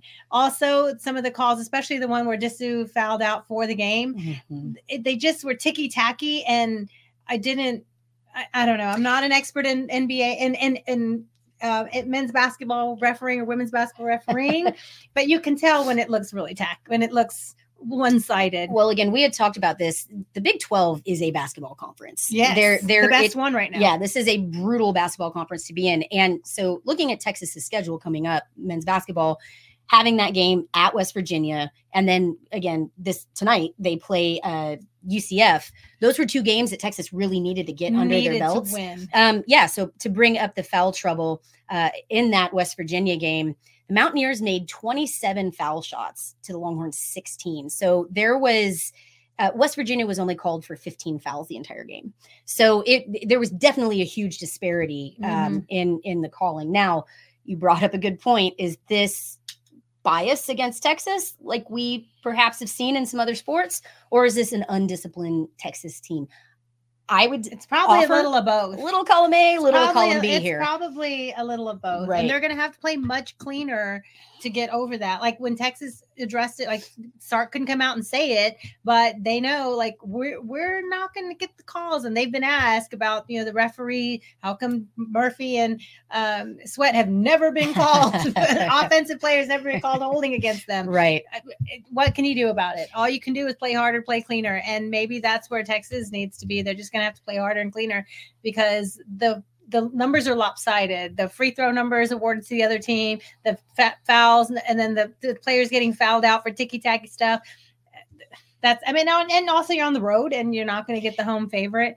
And they fought back. They got within a few um, points. They got within five or six, and they pulled away, and then five or six, and they pulled away. Right. And it just felt like they couldn't seal that. Right. So, uh, what I would offer too, it- Texas had a lot of turnover troubles in this West Virginia game. So, Mm. talking to discipline a little bit, that's a thing that you just absolutely have to get. You, you got to take care of the rock as a team. Right. And I think that's something a little surprising too. You know, again, Zay was talking about this in, in the show right before ours. It seems like this is a coach led team right now. It's not a player led team, which is, you know, on the surface, maybe that sounds like a good thing, but really it's not. You know, the, the comments are this Texas team is not playing for each other right now. Um, we saw last year, again, the crazy circumstances, Coach Rodney Terry taking over. This team was playing as a unit, as for like they had passion, they cared about each other. We're kind of missing that a little bit this year, and we're seeing it now. So many new pieces. Yeah, fit. lots of new pieces. Again, basketball's tough with the turnover. Um, so I, I'm not saying that's an easy task, but yeah, it's it's a different feel on this team uh, this year and playing a little bit sloppier. And I would say I don't understand the scheming in a lot of these games too. We're seeing a lot of clusters, right? Texas is they're they're not utilizing their guys as well as they could, in my opinion. We're seeing, you know, guys bunching up under the basket. You're, you're not going to get anything. you got three guys like standing in one grade. spot. Yeah, it's kind of like everybody's clustering There's to the ball. might be some confusion on whose job it is to go in and do certain things. But again, to me, at this point in the season, that shouldn't be an issue. That's on Mhm. coaching. That's Yeah. on where's the execution. Why are you know? Listen, if the players are drawn up that way, I have some questions about that too. But it doesn't feel that way. It feels like Texas is just not quite hitting their stride. They're not quite in sync with each other yet. Mhm. I, I, it's definitely something that can be rectified. It's def- definitely something that can be fixed. But to me, that's something that's got to happen quickly. yeah, player going from coach led to player led doesn't happen overnight. It might not even happen this season. That kind of stuff, like Sark has talked about with the football team, we saw them very having to be very coach led for a while Mm-hmm. until the players stepped up and understood the culture and were the ones to teach the culture to the next you know group coming in. Mhm. That can take a season, two seasons. It may never come, right? So uh, you never know if if you're going to get that. So hopefully he's building that relationship with the players behind the scene, Mm-hmm. behind the scenes. And we've seen Rodney Terry's very much a players coach. We've seen him develop. Mhm. We've seen him recruit. We've seen players choose him because of the man he is, the way he carries himself, and and he knows basketball. So I just we have to be patient. He's still Mhm. learning not just this this new set of players, this new combination, but he's also learning how to run a program on his own for the first time. And he hasn't been head coach yet for for a year yet. Yeah. From Well, at he- Texas. At Texas. At Oh, yeah. Sorry. Yes, at Texas. well, I know, but he's learning this group, this Right. combination. He has a new staff, and the pressure, the lights are much higher at Texas. So it's it's unfortunate that they started the season so highly rated with all this potential and Mhm. that people really expected a lot, high expectations, and now they're just they're dropped. They're out of the top twenty five, Mhm. and who knows where well they'll end up. Hopefully they get it together because they they have one of the toughest schedules in all of college basketball still ahead of them. Absolutely. That's Mm. that's again, Texas plays at home tonight against UCF. Uh, hopefully they can kind of right the ship, get back on track The here. students are back on campus too, so that will Mhm. help with the home- atmosphere, absolutely. Atmosphere will help a lot. Moody should be. No one should lose at Moody. They shouldn't have lost to Tech at home. Yeah, No one should lose at the Moody. agreed. Yeah. So again, we'll keep an eye on Texas basketball for you. Now, a coach that had high expectations at Texas. It didn't pan out. He kind of got away from himself and is seeing some success now with Shaka Smart at Marquette. Yes. We talk about Marquette for just for a second. okay. Yeah. Listen, I love Shaka Smart. I do. I love Shaka too. Again, Marquette's coming in at 22 right now. Uh, they're 15 and two. Um, they play Villanova. they were in the top five for a minute. Yeah, they dropped down a little bit, but it's interesting to see. It, it feels like this Texas basketball has been kind of a, a an interesting place. Coaches come in, you know. Again, Shaka, was, we were excited about him um, running havoc. He got away from that at Texas, and Now to, he's running to it. his disadvantage. and he, you know, leaves Texas, goes to Marquette, running it again, having a lot of Uh-huh. success. So it's interesting. It'll what I'm looking for from Coach Terry is to see him really develop his his style, his, you know, what is his game? What is his like what is the team identity? right. What's his identity as a coach?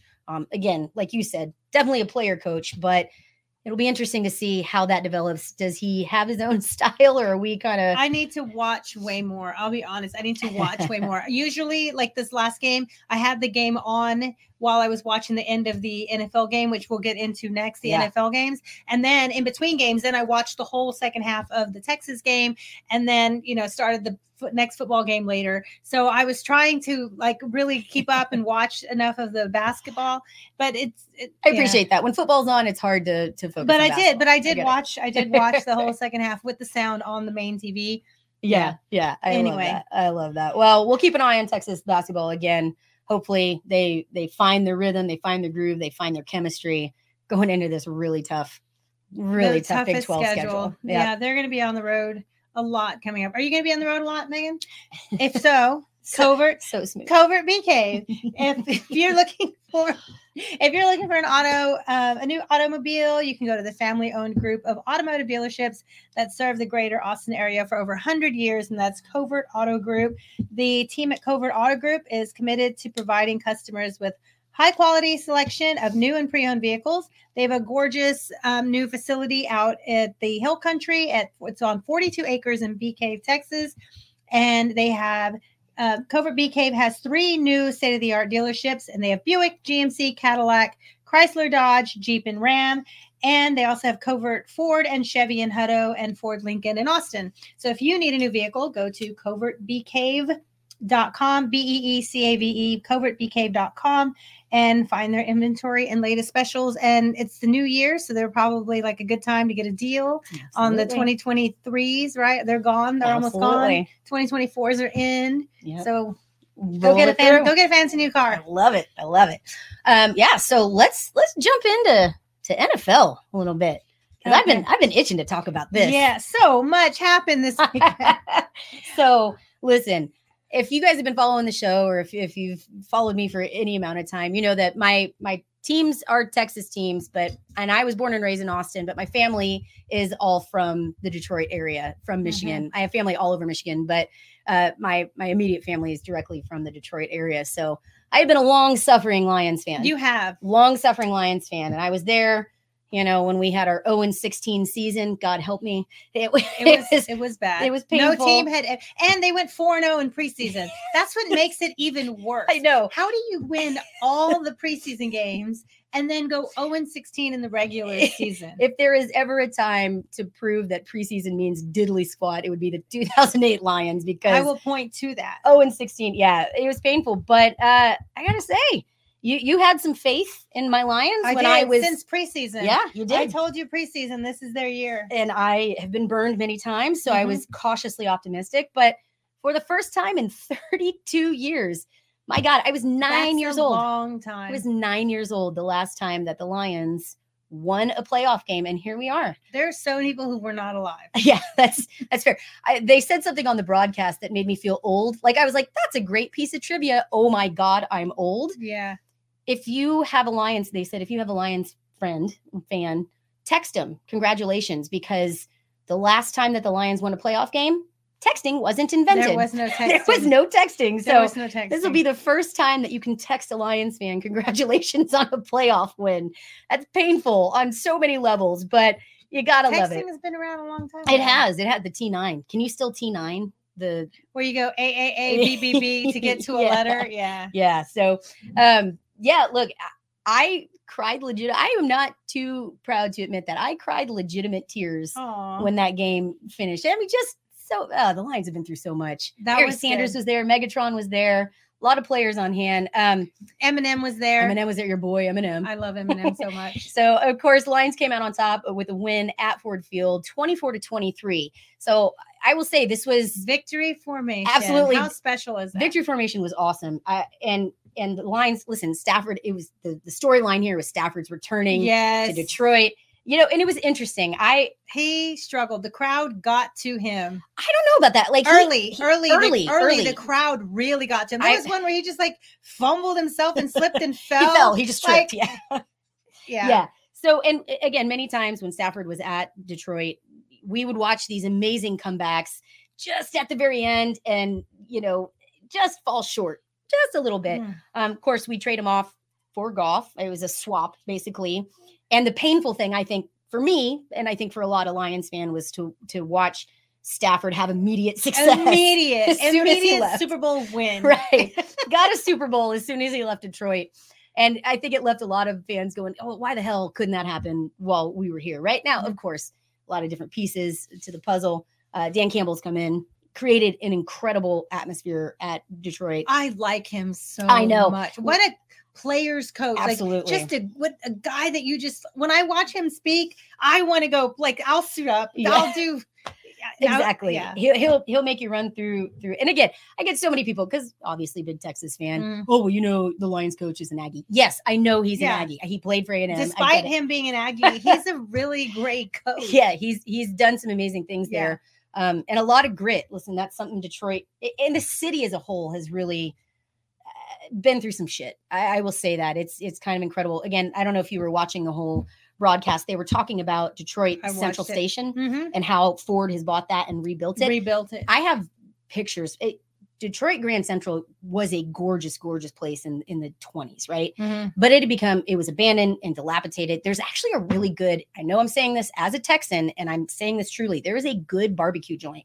near it's called slows barbecue it's actually pretty damn good it's Okay. not texas barbecue Nothing is. but it's damn good okay. and so I mean, good meat is good meat. yeah but yeah. Wa- but watching that whole area just come to life again and be reborn hmm it meant a lot for the city and seeing Detroit coming through um, with their team, Dan Campbell rebuilding this team and turning this team into something that the city and the fans can be proud of. Oh, it's exciting. It's been cool. And listen, Detroit fans travel despite past, you know, problems. You've seen it on the road. Detroit fans show up and you're absolutely right. Ford Field was rocking.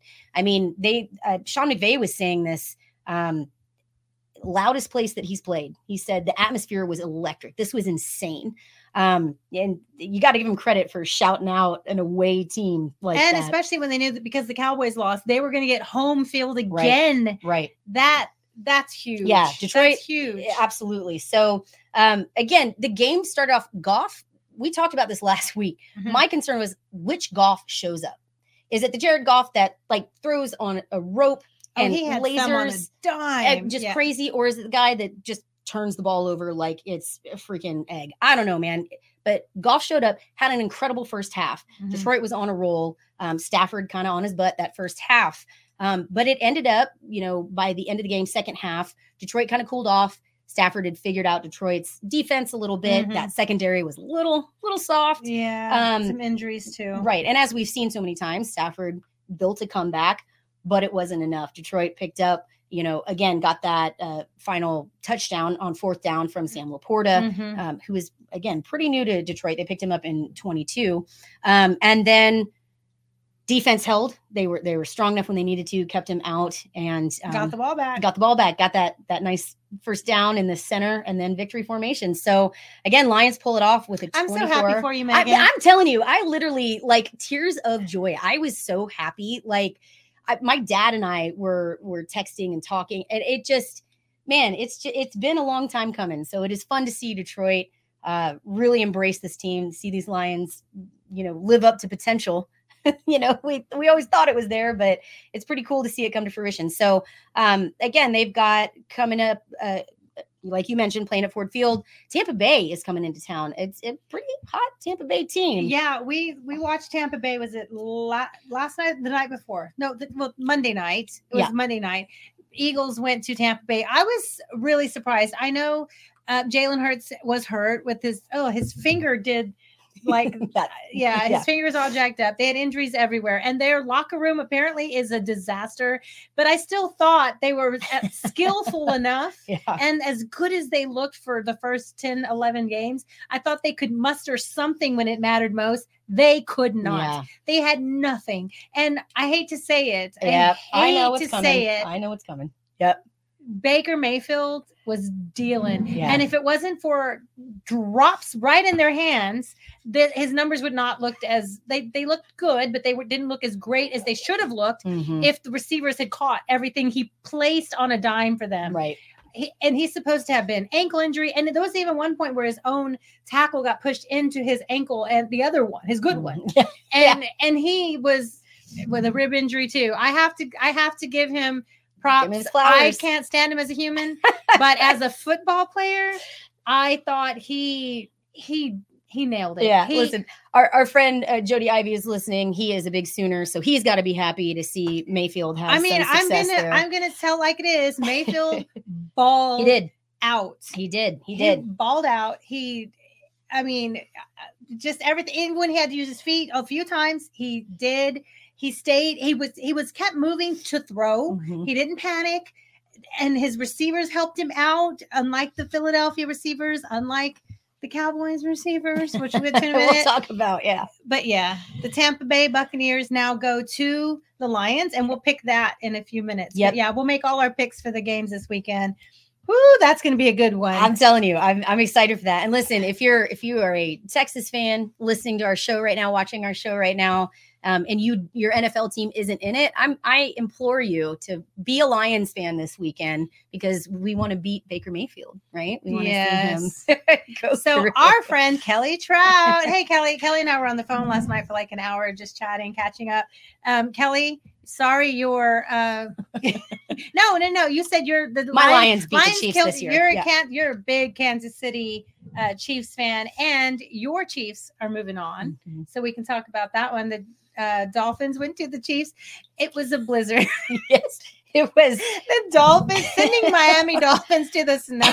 I know. Listen, That, that was good for the Chiefs. I saw so many like cool runnings, Jamaican bobsled team references that I was dying. When they were like, breaking yeah, break, breaking his yeah Tyreek Hill going to Show- showing up breaking the dread off. Listen, uh, and honestly, there was that incredible shot. I, I, the the name escapes me of the photographer, but that incredible shot of DeShon Elliott hitting, Longhorn. yeah, Longhorn, yep, hitting um, Holmes and his helmet literally from the cold cracking and that chunk of helmet coming out. Like you know, it is bitter cold if a helmet is so brittle from the freezing cold Oh, it that it's so cold. shattering like that. I can only imagine what it was like to catch a football in those conditions. Yeah, that Um, was crazy. And then Taylor Swift, of course, you can't mention the Kansas City Chiefs without mentioning because if you can talk about A- Eminem being at the Detroit Lions game, you have to talk about Taylor Swift being at the Chiefs game with that cool '87 jacket, which w- another player's wife made, and I Mhm. need to go look up her name.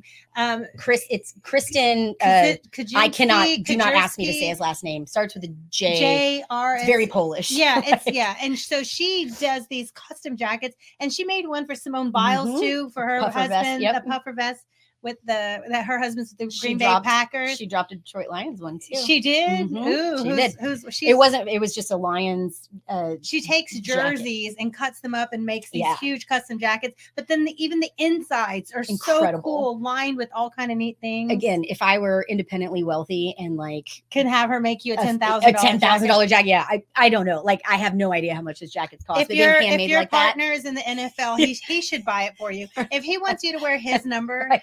Although if you're Simone Biles, I don't think you're worried about money. But yeah, right. Quick, quick hello to Sal. Thank you, Sal. We see you on the train. Thank you, ladies, for making my commute enjoyable. Thank you, Sal, for listening to us on the train or Yeah, watching in or New York. streaming or however you are. Yes, We- you're in New York. we appreciate Thank you. Thank you. So All right. love it. Um, so, speaking of freezing cold, yep. the Bills. Can we? the Steelers at the Bills, and the game was bleh, the game was awful. But let's talk about these Buffalo Bills fans shoveling I don't know if that's amazing or peasant stuff. No, no, no. I love the some of them. Were, they were getting paid twenty dollars an hour. You couldn't pay me two thousand dollars an hour you to- are a tropical people. to. I, it's not just that it's cold, but to ma- manually labor snow. Yeah, To me, that is a nightmare. that's a great way to warm up, though. I'll tell you that. Oh, much. you'll be warm. You'll be sweating. Like, Yeah. you're. It's hard physical labor. Yeah, I don't know. Like, okay, I appreciate that they were getting paid. They love their team. Uh, They better have gotten tickets. I didn't hear that. I just heard they got twenty dollars an hour. They better have gotten it. I heard- Listen, f you. If I am shoveling snow out of a stadium, there should be a section my butt will be in for the people who shovel. and they snow. better be front and center. I better have the best You- seats in the house for that. Oh, if I am shoveling your state, if you don't have enough workers to clean out your stadium, which let's talk about this. Listen, there's a lot of talk about Buffalo had the opportunity to have a domed stadium, right? And they Uh-huh. said no, football's supposed to be played in the elements. What It- caveman thinks that way don't know. still? Listen, I get it. I bucket list for me, Lambeau Field in the snow. No, thank so you. I get it. no, thank you. And I understand football weather, but there are extremes, right? There are limits. At least that. they still put on a good game. They Well, the Buffalo Bills side did. Pittsburgh was atrocious. right. But the Buffalo Bills, he yeah, they still looked Josh Allen looked amazing. He looked untouchable. yeah. I mean, he was a freak He had a there. 50 something yard run. Yeah. Okay, let's talk about that run real quick. Yep. So earlier he, you know, he slides, right? Mm. Um, and then you know, they no, no, no. The first time when he takes off running, he kind of wiggles, but is he going to slide? But is he not? Or is he going down? But then he keeps his feet, so everybody lets up because nobody wants the big penalty for hitting Right. the quarterback late right. and he stays on his feet and he goes 52 yards for a touchdown. Well, then a few minutes later, he does the same move, but this time he goes sliding down, and then the Pittsburgh fly, player comes flying over, and it's you know late hit penalty on the quarterback against the you know hitting the quarterback late. Mhm. But at what point do you say, well, he just dummied me earlier and ran for 52. Now I can't let him get by, and then he slides. yeah. Yeah. Something's got to be done about that. Listen, well, and to that, I mean, this kind of fits into during the Detroit game, there was some question. Um, the Lion safety, Kerby Joseph, Mhm, tackled tight end Tyler Higbee. Now, Tyler Higbee is a big dude. mhm. Higbee has what six inches, eight inches on uh, Joseph. And the way that the rules are right now, if a safety goes up high, it's targeting, right? Especially on a big guy like that. So the safety has to make the choice of going low, taking out the legs, right? Hit mid to low. Again, you're talking about a pass that is a dangerous pass anyway for any receiver across the field. He knows he's going to get lit up. Joseph oh, hits him. the tackle. it was the torn ACL. knee? It was a Yeah. torn ACL. So there was, you know, some folks were out there screaming, "Oh, that's a dirty hit." That's a no-win situation Yeah. to me. As as a safety, as you know, DBs. Listen, there is no way. Again, this dude is massive. He's got six inches on you. He's a Mhm. big guy.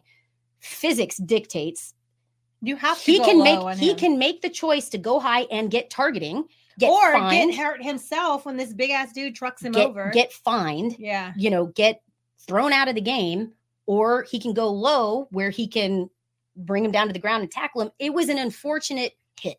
Yeah. Nobody wants to see injury, but Mm-mm. But I don't see how with the cur- the way the current rules are, I don't see how you change that. I don't see how he makes a different decision Mhm. and still comes out on top. I mean, you at the end of the day, you have to protect the head above everything else. Right. So if unfortunately that leaves knees vulnerable, arms, chest, ribs vulnerable, the the that's that's what's you have to choose one, and they're Right. choosing to protect the head. It- it's to me, this which- is the best of two bad options, right? Exactly. Right. They're both awful and you don't want anybody to get hurt. But also it helps, you know, I, I always come back to that rugby style tackling. If you can wrap people, I can't believe how many times still at the NFL level, I see these guys going in and just bumping a shoulder and then the guy bounces off and keeps running for another 30 yards or Mhm. you know, leaves bumps around, even if they get four or five more yards because somebody else had to come finish the tackle. These players aren't even using their arms. They just come in flying with a shoulder pad and often a helmet and just spearing people and not getting them to the ground. So not Mhm. only that you're more likely to get them to the ground, it's so much safer if you use your arms, wrap, wrestle, you both come to the ground. That's so much safer than spearing someone's knee or spearing someone's back or head. Yeah. I just don't get at this level. They still don't wrap people to the ground. Yeah, listen, wrapping them up, that's definitely this like, ooh, I've tackled you. I hate that. No. Wrap up, take them down. Yeah. Again, but to point out the differences physically, Okay. Tyler Higbee, again, the tight end for the Rams, is 6'6 and 243. That's That his is a big dude. That's a big dude. That's his listed height. And I would say, honestly, this feels generous when I'm talking about uh, Kerby Joseph. Kerby Joseph is listed at 6'1 so he's 5'11. at, two, at 203. So he's 180 So we're, t- we're talking at Yeah. least a five inch difference, and 50 pounds. probably more than yeah. that. You know, 40, 40 plus pounds difference. Yeah. Again, there's physics just dictates there's certain ways again wrapping up definitely helps but i don't see this as a dirty hit i don't see this as an intentional hit to try Mm. to injure.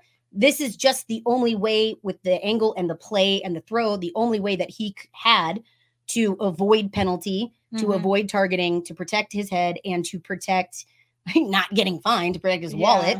You go lower. So until that changes, man, I just I just don't see any option out there. So definitely definitely interesting. I'm sure we could argue about that all day. I'm sure there are people that'll insist that it was dirty um, and it'll never change. But um, well, that that's okay. The according to the rules of the game, that was a clean hit, and like you said, you have to choose one. mhm. And he knows his size and speed compared to the guys he's Right. usually assigned to be the ones that takes that takes them down.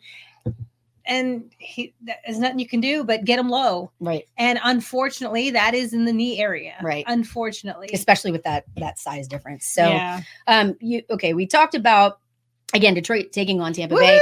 Ma- Baker Mayfield having an incredible game for Tampa Bay. I mean, we gotta say it. He balled out. he did. He did. Credit where it's due. Mhm. Um, Tampa Bay will be at Detroit Sunday. I'm gonna like go brush my tongue.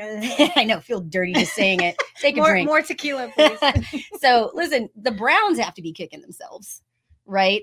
Letting because Mayfield was a Cleveland guy for a long minute. oh yeah. Uh, And, now he's balling. and now he's balling out at the Bucks. Now, I I think I saw a stat that Baker Mayfield in his NFL career has had six or seven different head coaches. That's- Mm. That's nuts. That's hard to be successful. So I think that adds even more to like his ability. And again, I credit where it's due. I mean, but look at the who all the Browns want as their quarterback. I, I get it. Browns are where quarterbacks go to die. That's where their careers They, go if, to die. if I their get it. but- quarterback's not just layered in controversy off the field, they don't want him. well, again, it, it was an interesting matchup. So the Browns obviously picked up Texans, Deshaun Watson. Oh yes, let's talk about that. Let's talk about that. So Browns at Texans. Listen, But again, Deshaun Watson wasn't playing. he wasn't. weekend, He was right. hurt. Uh, but interesting that that you know they get rid of Mayfield, bring on Watson, and then look at how that played out. But listen, this was a blowout. Texans took this game 45 to 14. Is that something that like I again, I'm a Texans person. Lions, Texans, those are my teams. I would not have told I picked Texans to win. Mhm. I sure as hell didn't pick the Texans to win by 31 points. Let's say I think of all the games we were on, uh, we got almost all of them right, except of course the Cowboys and the Eagles. We got Yeah. those wrong. But we picked the Texans to upset. We didn't think it was going to be 45-14, Listen, but we picked them to win this game. yeah, we did. Again, I, and we Te- picked Detroit to win. But we did. Uh-huh. Uh, I will say this CJ Stroud is him. There is no question left. This kid is having such an incredible rookie season. Yes. And what a great Should be fit. rookie of the year. I, I, man, I, should be. who, who would It- you, who I mean, contend? offensive rookie of the year for sure, but he should be rookie of the year. Yeah. Listen, the turnaround that the Texans have experienced, again, under DeMeco Ryans, again, that's just, we're talking about head coaches. We talked about Dan Campbell fitting Detroit Mhm. perfectly. DeMeco Ryans, to me, is the Yes. perfect fit for the Texans, working well with CJ Stroud. Obviously, they're those guys are in sync, but CJ Stroud just he couldn't be touched, man. He was making all the right decisions. Um, and and the Browns He just was didn't- it. Yeah. they just didn't have an answer for him. Mm-mm. Um, so listen, this is he's the youngest quarterback to win a playoff game, which is bonkers in in all the years. that you Consi- think. especially considering all these young hot quarterbacks that keep coming out, Mhm. but ne- none of them had led their have have led their team to a playoff win Yeah, yeah, it's crazy. So as young as he has. with, with this game, the Texans became the fourth team in NFL history to win a playoff game with a rookie head coach and a rookie starting quarterback. so rare. The only other teams were the 09 Jets, But- the 08 Ravens, And the Yeah. 1945 loss. Well, I don't know. The I'm going to say the Rams. I don't know if they were LA at that point Or point St. Louis, or Right. yeah, St. Louis, I believe. But who knows back then? listen, that's that's pretty elite company. That's pretty incredible. To Mhm. again, rookie head coach, rookie starting quarterback, to have success like this. Um, you know, Flacco, there was, and I'm going to give Flacco credit too Mhm. to get a call from sitting on the couch and not playing to be like, hey, how about you come be a quarterback in the NFL again? Flacco's had a lot of success. He was actually 5 and 0 in playoff games prior to this. He kind of had that Flacco magic, right? yeah, Um, he won a Super Bowl with the Ravens. yeah, yeah. And so it was, it just felt like he fell flat in this game. Um, again, I'm I'm not gonna knock Flacco for what he's done in this season Mhm. because to be called off your couch and then come in and have success, make it to the playoffs and play like he's played, that that is something to be recognized. But it just wasn't his day. He was off. The the Texans having two pick sixes. That in a row. Like it was, wasn't it Boom, two boom, passes yeah. in a row? yeah. So it was, you know, we had a pick six and then they come back out maybe like three plays into it into the drive, boom, another pick six. Flacco just was disoriented the whole time. And again, credit the Texans defense. They had his number, they were getting pressure on him. He just Mhm. looked uncomfortable the whole time. He wasn't seeing the field well, he wasn't making smart decisions. He was pressured constantly.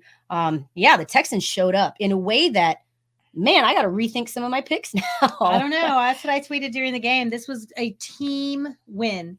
Offense, defense, special teams. Everyone was doing their job. Everyone was executing. The plans were mm. the coaching put the coaching staff had a great plan. The players executed it. They had so much confidence. They had so much joy playing together. This is a good team. I I'm well, when we make our picks, we'll see how we're feeling about them going to Baltimore Yep, it's a big, with big the task. best player in the NFL. Um, yeah, Lamar Jackson. We'll talk about that in a minute. Yeah. All right, I like it. Well, again, so we know that the Texans now have to go at the Ravens. Ravens, of course, had a bye because they had clinched. Mm-hmm. Um, so that will be Saturday at three thirty. So now we got to talk. oh, Green Bay beat the Cowboys. Okay, moving on. All right. Listen, I I- mean, yes, the Cowboys should have won. The Cowboys were favored big. The Cowboys had not lost at home all year. The Cowboys beat teams by 25, 30 points at home all year. They couldn't move the ball for most of the game to save their lives. And all they did was get picked apart by a rookie, Jordan Love, one of the best defenses in the in the NFL, got picked apart by a rookie good for him. That was another kid that ball. I say kid, man, that balled out. That's the thing about this weekend. The quarterbacks that led their team to big wins, um, Stroud, Mayfield, Love, um, Mahomes did en- enough. He wasn't the star of the game, but they balled out. These Yeah. young, these young guys are. They were amazing. The offenses were incredible. Listen, Love definitely deserves again all the flowers here. He he played an incredible game. I I would say Green Bay has a pretty good streak going at AT&T Stadium. Uh, undefeated. Yes, They Pretty pretty, much own right. Dallas. They are now 5 and 0, uh Six and and 0, oh? 6 and 0 at AT&T Stadium. All of those against the Cowboys, Mhm. except for one, which was the Super Bowl win. right. Um, so yeah, it was interesting. I, again, this was a game. I'm going to say this outsider looking in. Again, I grew up, born and raised in Austin. I grew up on Cowboys, Lions, and Oilers.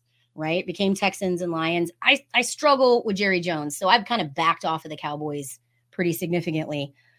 But you gotta wonder with, the Cowboys, does anything change? They came in as one of the hottest teams in the NFL. They were on a streak, like you said, undefeated at home hmm That's huge. and just couldn't get their shit together.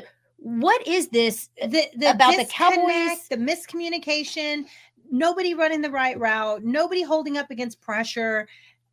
It was a failure on every level of the game. They couldn't stop the run. The, their bread and butter. They couldn't stop the run against a team that's not a, one of the best running teams. Yeah, yeah. And again, the Cowboys gave up the most points. Uh, I mean, this was the most points allowed by Dallas in a playoff game. So the defense certainly was which was 48 points. 48 points. Jordan Love, but 48 points on them. Yeah, the the Well, Dallas there was a pick six in there too, wasn't there? Yes, to start the second half, he threw an interception. Yeah, it definitely. I mean, the defense, Dallas was just missing on every level. Mm. Um, so it begs the question: Do you think Dallas has a different head coach next year? I mean, do I expect Jerry Jones to overreact and be emotional and fire McCarthy and still keep Dak because that's his savior? Yes. Yeah, I don't. I haven't been on the McCarthy train this whole time. that is fair. I, I think. Listen, in he my opinion, mismanages the clock. He's just I don't disagree with that. But McCarthy is who he is. I, I don't think this is a very very different coach. Is it McCarthy or is it the Cowboys franchise? Is it just Dallas that's not going to win? Is it just their curse? They're the ones that are cursed and they're going to be amazing all year and everyone's riding the Super Bowl hype. And then up In the cycle. and playoff, we lose. We yeah, jump and- off. What is the cycle? that train goes off. preseason, like where it's uh we're we're Cowboys fans, everything's great, and then you go through the season. Oh, we them boys, we them boys, we are gonna win the. Super Bowl, we're gonna win the lose a playoff game. We suck and everything's terrible, and then it gets to preseason. Like we we're at the we suck and everything's oh, terrible Yeah, stage. yeah, probably. but so my my my Titans didn't even sniff the playoffs, and the Cowboys were out early. I'm still rooting for the Texans, and I'm still rooting for the Lions. I appreciate That that. would be a fun Super Bowl. it would It was not going to happen, but that would be a fun Super Bowl if the two of them made it. hurting my I'm heart. just saying that, but I would think the I would give the Lions a better chance to make it to the championship now, um, NFC championship, than I would the Texans getting through Baltimore. But um, anything's possible. They're they're all on fire. I like it. All right. Well, we won't linger on that too much, but I do think uh, you know, the McCarthy hot seat is it's certainly warming up. In my opinion, I don't know. I don't as as much as Dallas fans like to be vocal about this stuff. eh, There were a lot of failures. I'm not going to pin it all on McCarthy. I think his seat is warm, if not very, very warm. But I think he gets another year. We'll see how that All plays right. out. So- Before we make our predictions, let's get a couple of the comments real quick. Yeah. Kelly said, "What about the reporter asking Coach Bowles? Yeah, Yeah. she fixed it. Yeah. How he was going to prepare the team for the cold conditions." So to clarify, yes, she did ask that, and Detroit does have a covered stadium. she yeah she asked uh so she asked uh, tampa bay's head coach about Yes. prepping for the detroit game how do you prepare for the weather Right. ford field is a dome stadium the lions have played in a dome stadium For like 50 years. for right? more than 50 years Yes. the pontiac silverdome was a closed dome Yeah. stadium Well, to be to be fair, apparently at her news station, someone went on this big rant about it. At her news station, they went from three people covering sports to no sports people, and she's a news reporter who they sent to this presser conference fair to enough. this press thing. So she's not a you know in depth following the NFL, traveling with the team sports reporter. She just knows they're going to Detroit cold weather. yeah So to be fair, she should have. If that's your one question, if that's your one question that you have at lined up least check is the game going to be outside maybe maybe look up the stadium but it's not her fault that she doesn't eh. cover sports and they sent her to go cover sports. she was put in a bad position but still maybe do just Just the news channel, news channel. There are women who can cover sports for you who will go into that press conference and know that the the, the dome is, is in fact the dome is closed, and it's always been closed forever for her for her whole life. Gotta love it. But she, love of course, she's going to take heat for it. And, uh, um, yeah. Anyway, yeah, and the Ravens are not good at home, so let's let's talk about that. Let's make our picks for the weekend. All right. Salvatore says the Ravens aren't that great, and they don't have a great record at home, but. What, the playoffs are different. The, they they've had home field advantage to the playoffs before, and they've won a Super Bowl. So let's start with the sat the first game Saturday afternoon, three thirty. Your Houston Texans go to Baltimore to start the weekend. 10 and 7 Houston at 13 and 4 Baltimore. Baltimore is nine point favorites at home. 81% chance of winning. Um, the game's on ESPN. Everybody gets a game. ESPN, Fox, NBC, CBS. Everybody gets a game. You get a game. You get, a, game. Um, who you got? Houston at Baltimore minus nine. Hmm. Listen. Are you going to ride your heart or are you going to ride your brain? Oh, I'm looking at the weather right now. That's what I'm looking at. Because Baltimore does, in fact, play outside. so they do, in fact, play outside. Yeah, Um, in the freezing cold. yeah, it's going to be a cold game, but not as brutal as we saw this past weekend. And frankly, What's it's the what's the weather? Do you know? Weather is supposed to be uh, at noon in Baltimore. It looks like it's going to be 27, high of 27, low of 23. Partly cloudy, but sun out. So Right. not, it wouldn't feel that bad, especially not going to be nasty. It's it now. It looks like there's some snow.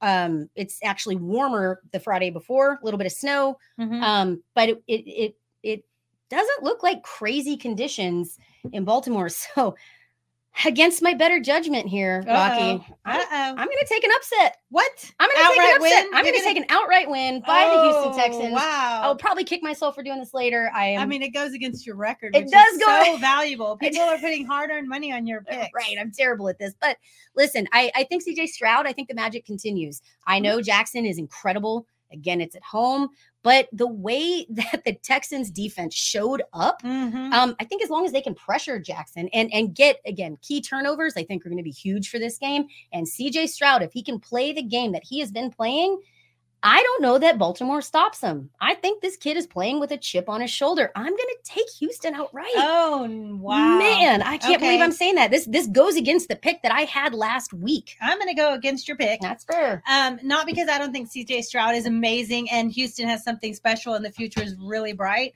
I just feel like if if anything, they're going to go toe to toe, and I'm going to give the best player in the NFL right now the advantage. He's That's more experienced. That's fair. He's at home. The weather will be a factor, even if it's just cold. They throw in this cold all day, which affects how they hit, how they catch, how they throw. All that's affected, we all know, by the cold. So even if it's not a blizzard on them, it still is an issue.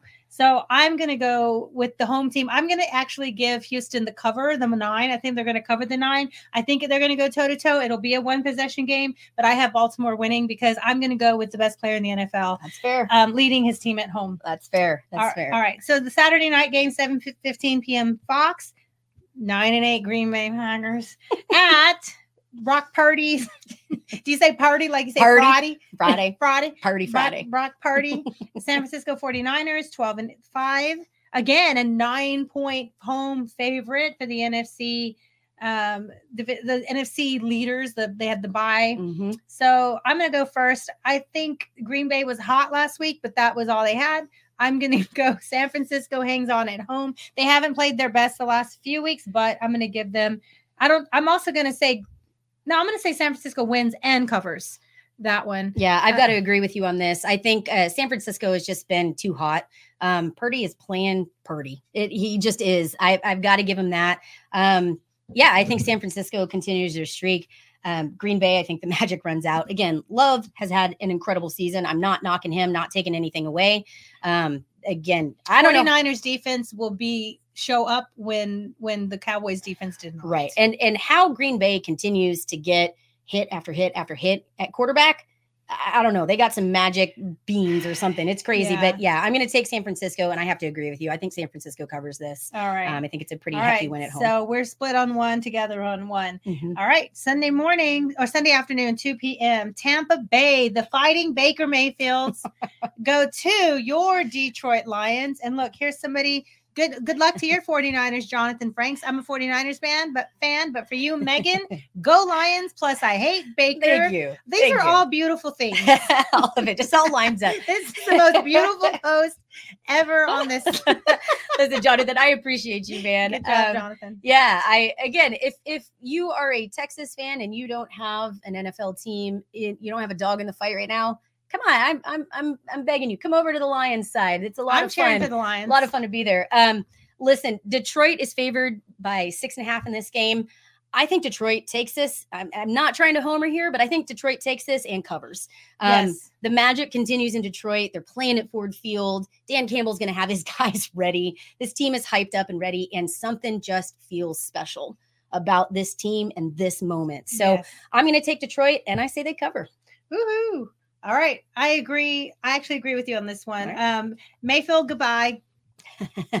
Detroit, Detroit's Bye, gonna win. Bye, Baker. Bye, Bake. All right. Detroit's gonna win. Okay, let's move quickly. We still have a lot to talk about before we finish. Okay, the last game of the evening is 5:30 on CBS. Um, Kelly Trouts. Chiefs, you're picking your Chiefs to lose, Kelly, at right. the Buffalo Bills. And apparently, it's not going to be a blizzard like it was last weekend with snowballs flying in the air for every play. But Kansas Buffalo is a field goal favorite, so they're pretty even. Um, who do you have? Josh Allen, Patrick Mahomes. Whew. Again, these are two quarterbacks that that are fire when they need to be fire. Um, and they both can use their feet. Yeah. this to me is a toss-up game. Again, Kansas City isn't unfamiliar with the weather, obviously. Um, I'm gonna say, man, on the road, Buffalo, Buffalo at home has been playing well. Um, but I'm going to take an upset here, if you can call it that. I'm going to take the Chiefs. I think Mahomes just, man, he turns it on when he needs to turn it on. He gets hot at the right time. I'm taking Kansas City in this one, so win outright. All right, I have a I have a trivia question for you, Megan. Oh God, we go. How many uh, road playoff games has Patrick Mahomes won? Oh, you're probably going to tell me something like zero. This is not a thing that I am good at. Zero, because he's never had to play on the road. He's, He's never had a playoff game not So- in the comfy confines of Chiefs Kingdom. That's that's that, that's a crazy stat to me. Of all the Makes Super sense, Bowls but- he has, it's Yeah. because they ride through home field advantage. Well, he'll be put to the test. This will be Kelly Trout, um, Patrick Mahomes' first game ever, a playoff game ever on the road. Yeah. And he's going to take that L. Sorry. Sorry, I agree with you, Kelly. I love Patrick Mahomes. I love the, I'm sure Taylor Swift's going to be bundled in something super cute. And I want to see it. I'm there for it. But the Buffalo Bills at home, Josh Allen, the, the system they're rolling, defense, they- did have some injuries last week. We'll see how that affects their actual roster coming to the game. But Mhm. I think they I I think Bills are going to win by four to eight points. all right, so Bills win, win and cover. All right. yes. All right. All right. Well, we've got a few stories. We talked a lot. Thanks, you guys, for for again. We appreciate y'all being here. We appreciate you commenting, it like getting involved. We love chatting with y'all. So please make sure that you like and subscribe. That's Texas Sports Unfiltered. Um, again, I am Texas Fancy Boots on Twitter. Rocky knows best, and you can follow us Fire the Cannon at Fire the Cannon One. Yes. Um, we've got a few. We're gonna blast through some Super fast. some stories around sports right now. Uh, again, we mentioned a little bit earlier. If you're just joining us next week, please tune in again. We are going to have a very special guest, Mark Pena of Occupy Left Field. We're going to be talking some Texas baseball. Texas Yes. baseball is about a month out right now. Texas preseason is ranked number 16. Some think that's too low. Some worry that's too high. Eh, it'll work itself out. Just win, baby. So we're going to get into that. We'll Yeah. talk about uh, Texas baseball next and week. we have in the works um we're getting trying to get approval we have a member of the baseball coaching staff that really wants to join us and have a conversation Yeah. so we're working to get that approved for him to be able to join us huge huge get and a major league baseball history uh, player in the ML in the MLB so that is going to be lots of fun very excited. um, so we're working on that. We'll get that to you, and hopefully that would be really fun if you could join when left field is here too. We're working on it. Yep. If not, he'll get his own time and we'll talk. yep. All right. So fancy new football training facility, the bubble. See ya, bubble. The mini bubble was awesome when it was built 11 billion years ago. yeah, it's a staple driving down I thirty five. It's a little long in the tooth now. So that is, uh, Texas just announced that that is actually going away. So um, they are going to be, be building a beautiful new football training facility um, with indoor and outdoor facilities there. Ooh, beautiful. Um, and it's actually right over by the swim center. So it's kind of in between where Moody, Moody, is mhm. and the swim center, um, kind of in that behind Mike Myers Stadium and Moody and I'm sure center. wherever there was parking, Oh, there's no parking. It, No, it there used be to no be a child care center, and they've kind of condensed that, and now Oh. that's going to be made even smaller for this football. remind me facility. someday when we have time to tell you my child care center story. It's pretty funny. Yeah, good Okay. times. Good times. So that's cool. Check that out. Um, we will repost that on uh, Fire the Cannon on Twitter. We'll show you some of the cool new things that are going on there and what's planned for Texas. So All right, Aggies. AD Bjork, Rod, the one who handed the tra- the trophy with no year to B- Jimbo. Why does why is the Ohio State University? Why are they hiring him for their what? What has he done? so so let's announce what's happened. yes, Ohio State. Ohio State is hiring Ross Bjork Mhm, as their AD. mhm. And my question is, yes, it's a big, it's a step up for Bjork to go from A and M to the Ohio State University. I think it is, hmm. but why him? What what has he done that's so stellar? I would say he's made some big hires. He has the laughing contract of college football. Yeah, no question. I mean, the Jimbo thing didn't work out. it is the laughing stock he, contract. he fit he fit in with a&m's persona and, and culture perhaps um but listen i mean he did hire uh schloss for for a&m that was a good TCU's That was- old coach. right That was a He- good hire for he, baseball. he brought in buzz um who has had some success uh with a&m basketball i i'm just saying i i think this is a win both for ohio state and for A&M. Oh, I hope I hope A and M gets a much better AD. They have no. He doesn't have any top championships that he can say these are my hires that have brought home these championships. I, I agree, but there's also he has made smart hires at a school in positions that haven't historically done well. So has there been some advancement? One could argue yes and no. I'm, I'm choosing my words very carefully here, um, but I do think he did some positive things for A and M. Um, like I said, though, I see this as a win for Ohio State, but also as a win it's for an A and M. opportunity for the A and M to get a clean slate. Yeah. And Paige Hayden Conner's girlfriend Paige, Mhm. love her. She tweeted something really great. This is a really good opportunity for A and M to hire a woman. And apparently, there's some really, eh, you know, credible women candidates mm-hmm. for this opportunity to get a woman AD in there. Yeah, it'll be interesting to see what A and M does. Now, you said that you think the A and M job isn't as good as the Ohio State. No, I just think the Ohio State job is more prestigious. To me, it is. I, I prestigious as it as an athletic department. They excel in like top basketball. prestigious is different than a top job, and it, to me, the I A&M, think it's a step up. To me the A&M job is is still a top job. Oh, it's a top job. I just think. Ohio State's more prestigious as far as an athletic department. Yeah, We'll see. I mean, that's Because gonna be they, 'cause interesting. they excel in sports across the gap. Like they have a lot of. Uh, yeah. Like Kelly commented, uh, they're afraid of Texas in the SEC.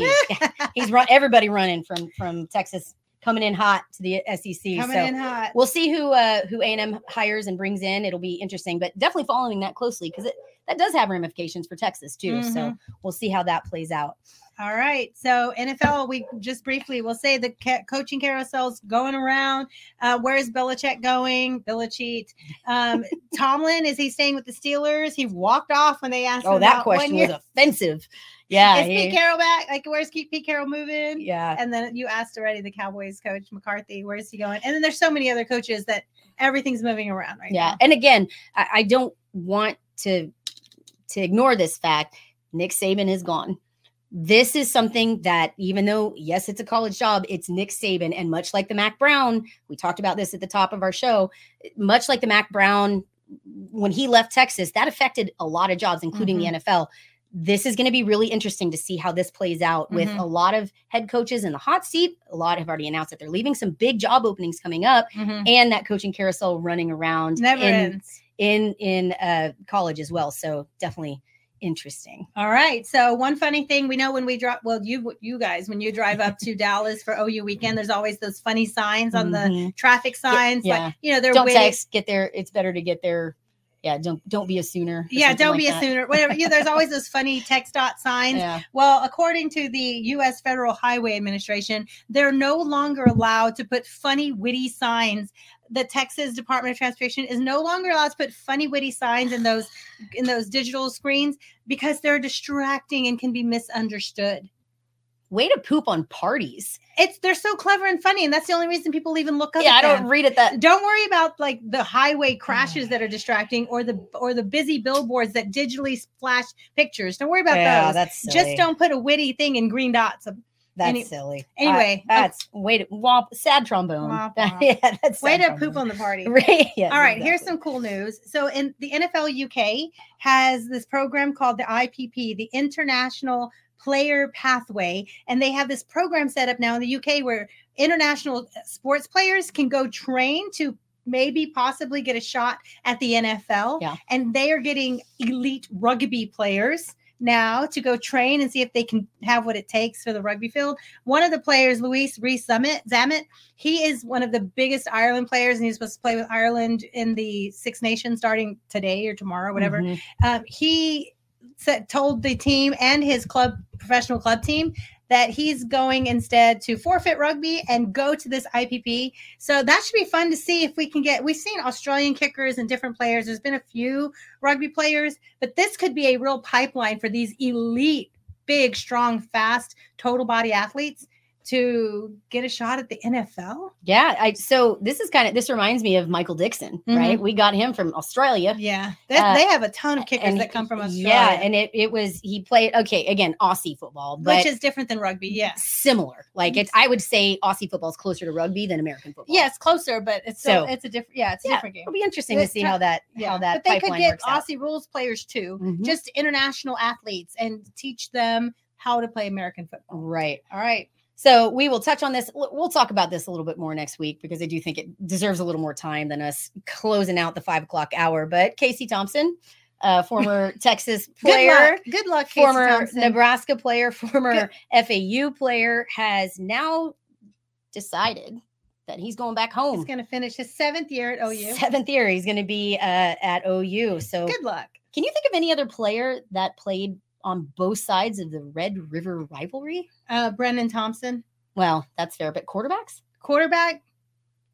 I don't know. Yeah, I don't know if there's one. crazy. All right, so All we'll, right. we, And wi- we wish him luck Last- and that his seventh Yeah, year. good luck, Casey Thompson. Seriously, good luck. I mean, who cares where you go? You do you. Um, Texas spring game, April 20th. Mark your calendar. Yeah, 420. And 420. That's my mom's birthday, 420. That's awesome. And Adam Beal, our friend Adam Beal's birthday. Okay. Love it. Megan, good job. We got it.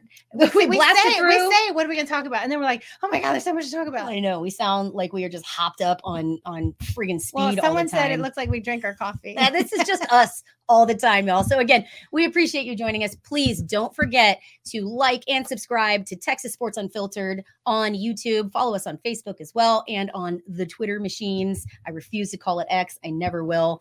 Uh, again, I'm Texas Fancy Boots. I'm Rocky Knows Best. She's Rocky Knows Best. You can also follow us, uh, Fire the Cannon at Fire the Cannon One on Twitter, and find us also on Instagram. Thanks to your lovely daughter. Yes, so, thank you. so we appreciate you being here as always. I'm Megan, I'm Rocky. and we are Fire the Cannon. Hook 'em. Okay.